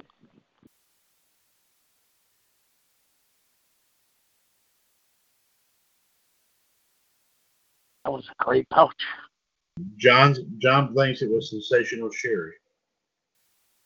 John, no, Dusty Rhodes, if you will, was managed by Sweet Sapphire. Sensational Sherri was managed by that Macho King. I got rid of Macho King at WrestleMania 6. All right, JD, before we go to your question here, let's go ahead and see what your news is, please. The first trade of the Major League uh, deadline began tonight. The Cleveland Indians have traded Trevor Bauer to the Cincinnati Reds and will get outfielders Yasiel Puig and Franmil Reyes as part of a three-team deal that will include the San Diego Padres. The Indians will also receive left-hander Logan Allen as part of the trade and outfielder prospect Taylor Trammell, who will head to San Diego.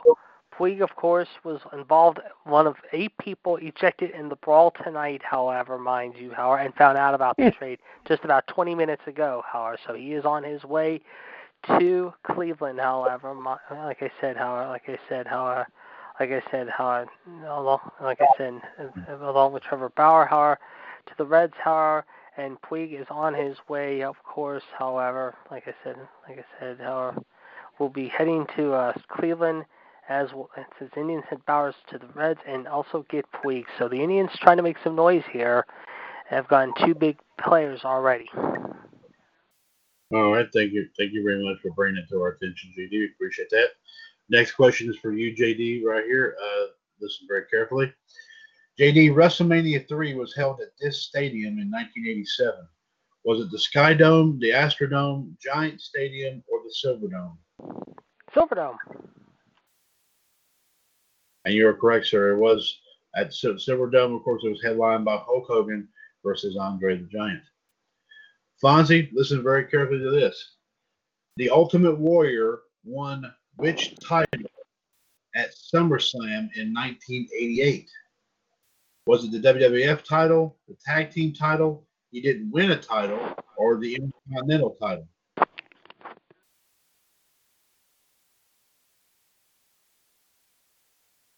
Ah. Hmm. Uh, nice. It was fake.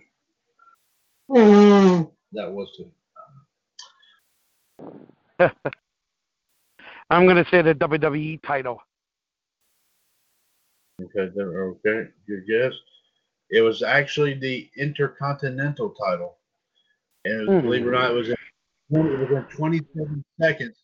The match was supposed to be the Honky Tonk Man versus Brutus Beefcake, but Brutus Beefcake was injured prior to SummerSlam '88, so Ultimate Warrior came up as a surprise, and then before Honky Tonk Man was able to take off his gear, he beat the Honky Tonk Man and won the Intercontinental title in 27 seconds at SummerSlam. Uh-huh. It was all Ultimate Warrior's first title. Yeah, believe it or not. All right. Uh, John, listen very carefully to this question. The British Bulldogs were accompanied to the ring by a dog named Bobby, Spot, Matilda, or Sparky.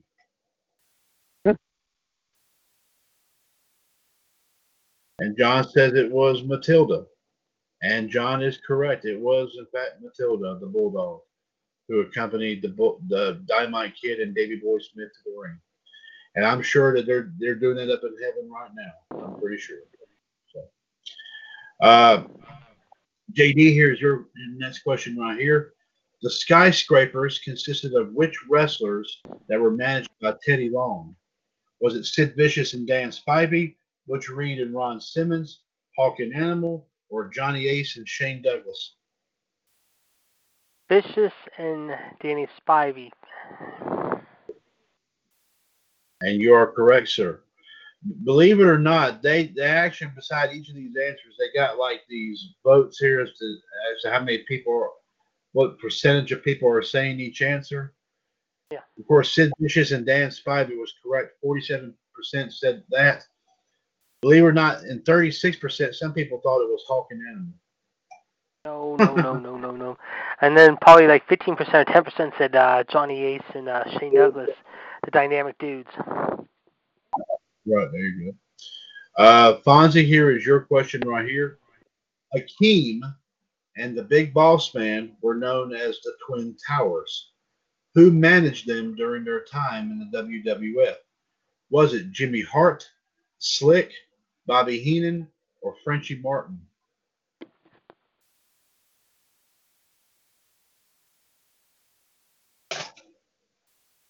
Jimmy Hart. Jimmy Fark? What? Jimmy Hart. That's a good answer. It was actually Slick. Uh, managed both of them. Huh. 91% overwhelmingly said Slick. So, uh, John, this Halloween inspired event began running in 1989. What was it called? Halloween Haunt, Survivor Series, Halloween Havoc, or Thrill Fest? I like Thrill Fest. That was that was cool.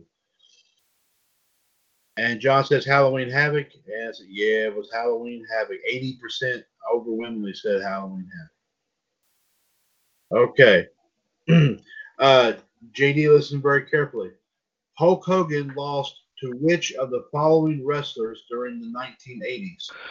Was it the Ultimate Warrior, the Genius, Mr. Perfect, or the Honky Tonk Man?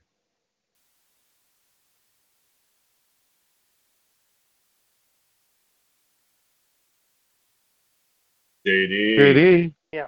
Sorry, what was the question? Sorry. Hulk Hogan. Out of the following four wrestlers, Hulk Hogan lost to one of these four during the 1980s. Which one was it? Was it the Ultimate Warrior, the Genius, Mr. Perfect, or the Honky Tonk Man? The Honky Tonk Man. Okay. No, believe it or not, it was the Genius. The genius. I should have done that. Yep. I mean, there will be a count out on an episode of Saturday Night's Main Event, which I think that was wasn't that the episode where Mr. Perfect destroyed the belt. Yeah, the one. That was the one where Mr. Perfect took a hammer and he destroyed the WWF title belt. Okay. All right, Fonzie, listen to this very carefully. What was the name of the holding company that operated the World Wrestling Federation? Was it Titan Sports Inc., World Wrestling Inc., Coliseum Video, or Wrestlers Incorporated?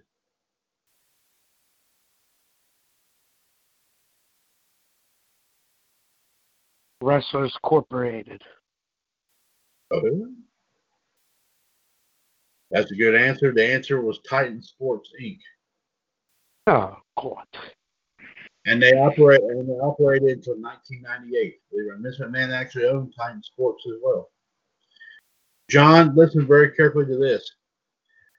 Which talk show host was sprayed with a fire extinguisher during an in-ring edition of the Piper's Pit at WrestleMania 5?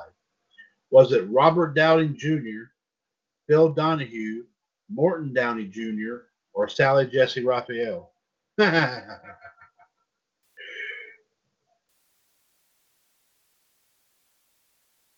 John says it was. First off, John said Brother Love. That that would have been funny. But John's actually said Morton Downey Jr. And he asked who it was. He sprayed Morton Downey Jr. in with a fire extinguisher during a segment of Piper's Pit at WrestleMania 5. All right, we're just a few more to go here, guys. Listen very carefully. JD, WrestleMania 2 was hosted in how many cities? One, two, three, or four? I'm back. And there we okay. And you were, and I was I just I asked you the question. I'll ask it again. WrestleMania two was hosted in how many cities? One, two, Three. three, or four? You said three. It was from three cities: New York, Chicago, and Los Angeles.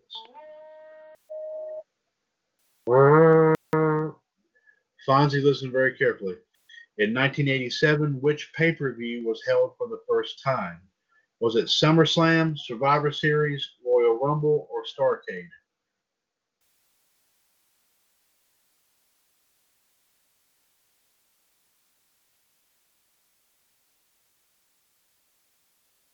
What was the question again? In 1987, which pay per view was held for the first time? Was it SummerSlam, Survivor Series, Royal Rumble, or Starcade?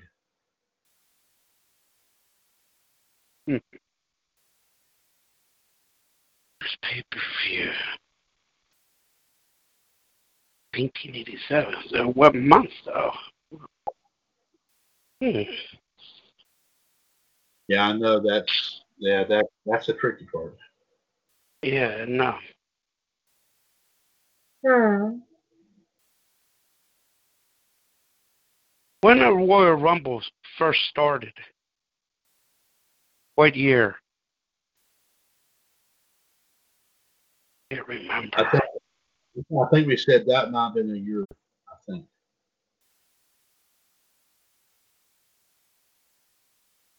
Has Royal Rumble been there for a while, hasn't it? Well, I mean, just No, because I'm I'm thinking when the first Royal Rumble was. What year?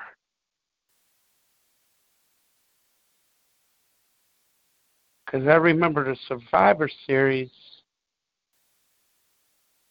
was a little later. Because that was the first time The Undertaker and Kane fought the. Was it Unforgiven or Survivor Series? I'm trying to think. The Inferno match. Hmm. I'm going to go with Starcade. We're gonna go with Starcade. Okay. Well, believe it or not, it was Survivor Series. In November. Uh, November. when was 19 it? November 1987. Uh, SummerSlam. okay, then. Royal Rumble. Royal Rumble started in '88. That's why I said a year later. Yeah, okay, okay, okay. And SummerSlam, I do believe, also started a year later that same year. Starcade started much was, was started much sooner than the rest of the Starcade started in I believe '83. So So that was a lot. Okay. Uh, yeah. I should have picked Yeah. fucking. I knew it was. I knew it was Survivor Series. I couldn't think of it.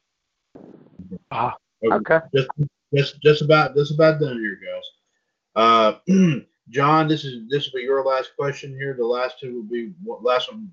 The next last will be JD's, and Fonzie, you'll have the last question. John, here is your question here. Arn Anderson and Tully Blanchard were known as this team in the WWF. Was it the Thrill Seekers, the Brain Busters, the Destroyers, or Money Inc.?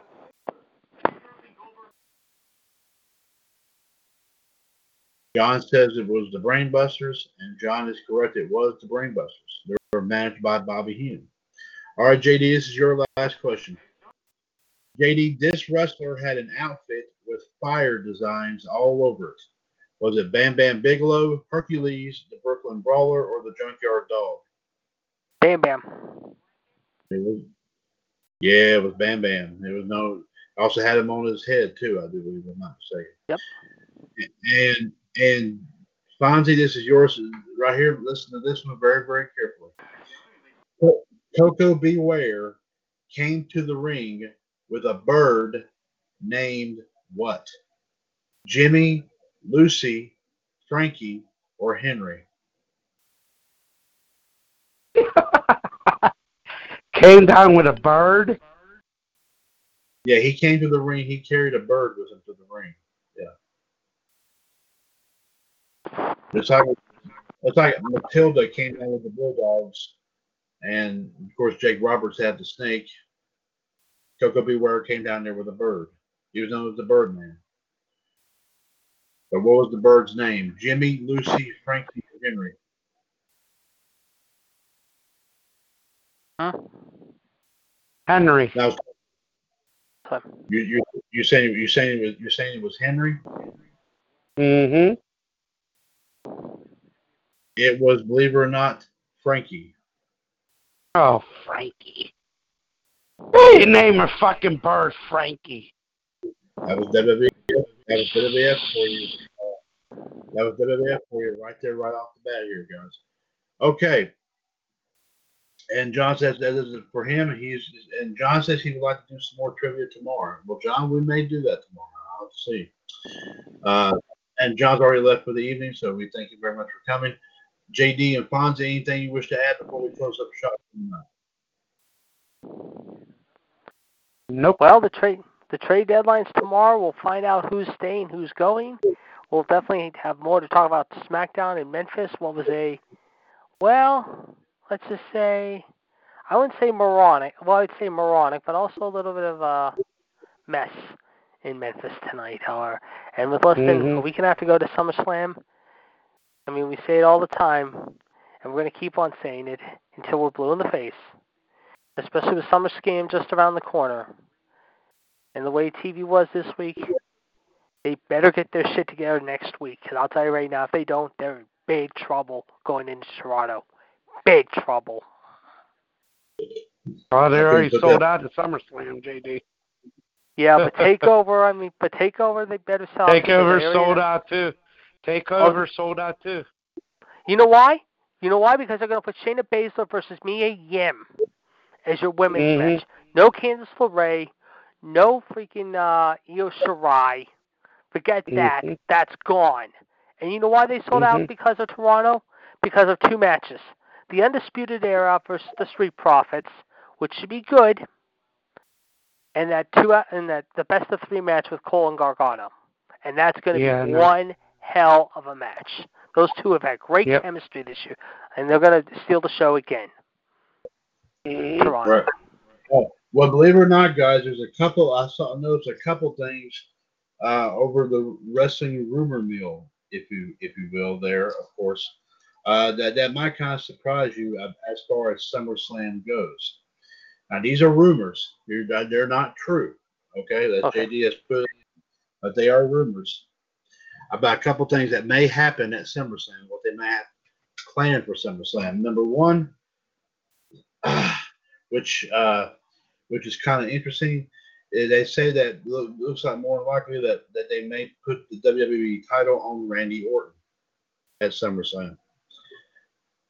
And number two, Ronda Rousey is is more than likely may be making her return, and she's going to attack Becky Lynch. Oh, here we go. There's some watching the brawl right now. Oh man, oh man, he took a swing. He took a swing. He's definitely gonna be suspended. There's no doubt about it. Sorry about that. Yeah, and you and you know why they're doing Becky and Ronda again? You know why they're doing Becky and Ronda again? Because of the Fox deal. Well, of course it is. I mean, we're talking about at some point that Ronda was going to be making her return, and they're saying that she's that they're saying that more likely it may happen to SummerSlam, and this time they're that, that they may have her going after Becky Lynch. So, so it won't surprise Well, the way I, the bit. way the way I see it, the way they're gonna do it is gonna probably be Ronda, Shayna Baszler if they bring her up, maybe her two friends against the four horsewomen of NXT like Becky, Sasha. If Sasha does return, Becky, Bayley, Charlotte, and that. I mean, we talked about before. It could happen in November at Survivor Series. It could happen. Mhm. Well, like I said, they've been talking it for years, and every time every time it's been planned, they back off from it. This time they're gonna if they, if they're gonna go balls deep into it, and I stress the word balls deep, they got to get Sasha back. Sasha's got to quit pouting. She's been in home for three months. It's time to come back. Yeah, well, I mean, if, well, I, I agree with that, and hopefully, like I said, they do something because if they don't, uh, what what shame on them, as you say, there indeed. So, we'll have to be, we'll be watching on that very carefully. On that note, here, folks, we do thank you very much for listening. And I'm gonna get rolling on that note myself. I will talk to you guys tomorrow night. All right, thank you very much, JD. Have a good evening. Okay, on that note, thank you very much for listening to tonight's episode 704 of WWS Revolution here tonight. I definitely want to thank the Iceman, Jared D. Girolamo, the Human Suplex Machine, John Gross, and the Heartbreak Kid Fonzie here tonight. And the, anyone who made any attempt possible to get on our live video feed from LWOUS tonight, I do humbly apologize for the internet situation that, that knocked our live video feed off. We will, of course, work on trying to get. Uh, we will work on. We will definitely work on getting our live live video feed back up on at LWWS here very very soon, and we may be it may be as soon as possible next week. But we'll definitely be bringing that here back here to you here coming up here very very soon. And like we said, don't forget tomorrow night, of course, outside the ropes, one four one three eight seven pound. this uh, tomorrow night at six thirty. Wrestling debate at eight o'clock, one three nine nine two five pound. And Revolution one three eight zero five five pound tomorrow night at nine o'clock. Our live video feed will be from ROH US Honor of the Ring. News and views, history and birthdays, and our thoughts and opinions about what took place tonight on SmackDown. Don't forget, ladies and gentlemen, of course, Perpetual Uniquity, ebay.com forward slash STR forward slash Perpetual Uniquity, P E R P U T A L U N I Q U I T Y. Uh, over 250 items, of course, still for, still for sale. They're listed there indeed. Everything from, of course, men's, women's, and children's clothing, the Kiss and other pieces of rock and roll memorabilia, classic Hot Wheels cars, uh, books and other knickknacks. Also, of course, video games for the PlayStation 3 and 4, Xbox 360, and also and also PSP. And also, ladies and gentlemen, while they still last, of course, we have DVDs, Blu-rays, and HD DVDs of your favorite wrestling events, TV series, as well as action, action adventure, science fiction, uh, animated or children's um, comedy, drama, and horror um, movies. Of course, be sure to check all those titles out here as well. Uh, internet retail for the eternally distinctive individual that is perpetual uniquity. And also, do not forget, ladies and gentlemen, Bulldog DVD sales and variety. Facebook.com forward slash groups forward slash Bulldog DVD sales variety, where of course we are, are listing DVDs on each and every day. And of course, ladies and gentlemen, do not forget our big time special going on right now. Whereas, like I said, any all DVD all DVD and Blu-ray titles listed on the page right now, even as we speak, between now and the end of the year, will be worth one are worth one dollar a piece. All DVDs are in excellent condition, all checked out by yours truly, Mr. WWS Chad Hinshaw. Of course, if, if the DVDs were not in good shape, ladies and gentlemen, they would not be posted on the page. But if you care to, if you care to, of course, um, uh, if you would like to have uh, pictures of the condition of the DVDs and cases and everything, please feel free to contact me, and I'll be more than happy to send you send you pictures to show you that, of course, everything is in proper working order. But again, ladies and gentlemen, one dollar for every one dollar is the price going for every single title listed on that page here. Be sure to check it out here today. Remember, at Bulldog DVD Sales and Variety, we take a bite out of the cost so you can enjoy your favorite selection. Be sure to check it out here today. For the Iceman, the Human Suplex Machine, and the Heartbreak Kid, this is Mr. WWS Chad Henshaw saying thank you very much for listening. We'll be back on here tomorrow night with our Triple Threat Wednesday here, and of course more talk as of course as we continue to go down the road here towards SummerSlam, and of course it will be a very interesting thing here. And as JD said before we left before he left the line, WWE, WWE better get their act together here soon with SummerSlam coming up around the corner. Because if they don't, they're almost going to be dead in the water. So we'll have to wait and see what happens. Revolution episode 704 is a broadcast of the WWS Radio Network right here on TalkShoe.com, where we are, of course, four years older and continuing to be bolder. The radio network continues to be and will forever remain your wrestling connection. Take care of yourselves and each other. We will see you in the ring. And as always, here in the WWS Radio Network, right here on TalkShoe.com. God bless everyone. And of course, since 2015, ladies and gentlemen, your source for everything in the world of wrestling, pop culture, and everything in between. This is the WCWUS Radio Network. Have a good night, folks. We'll talk at you tomorrow night. Take care. With Lucky Land slots, you can get lucky just about anywhere. Dearly beloved, we are gathered here today to. Has anyone seen the bride and groom? Sorry, sorry, we're here. We were getting lucky in the limo and we lost track of time. No, Lucky Land Casino, with cash prizes that add up quicker than a guest registry. In that case, I pronounce you lucky. Play for free at LuckyLandSlots.com. Daily bonuses are waiting. No purchase necessary. Void where prohibited by law. 18 plus. Terms and conditions apply. See website for details.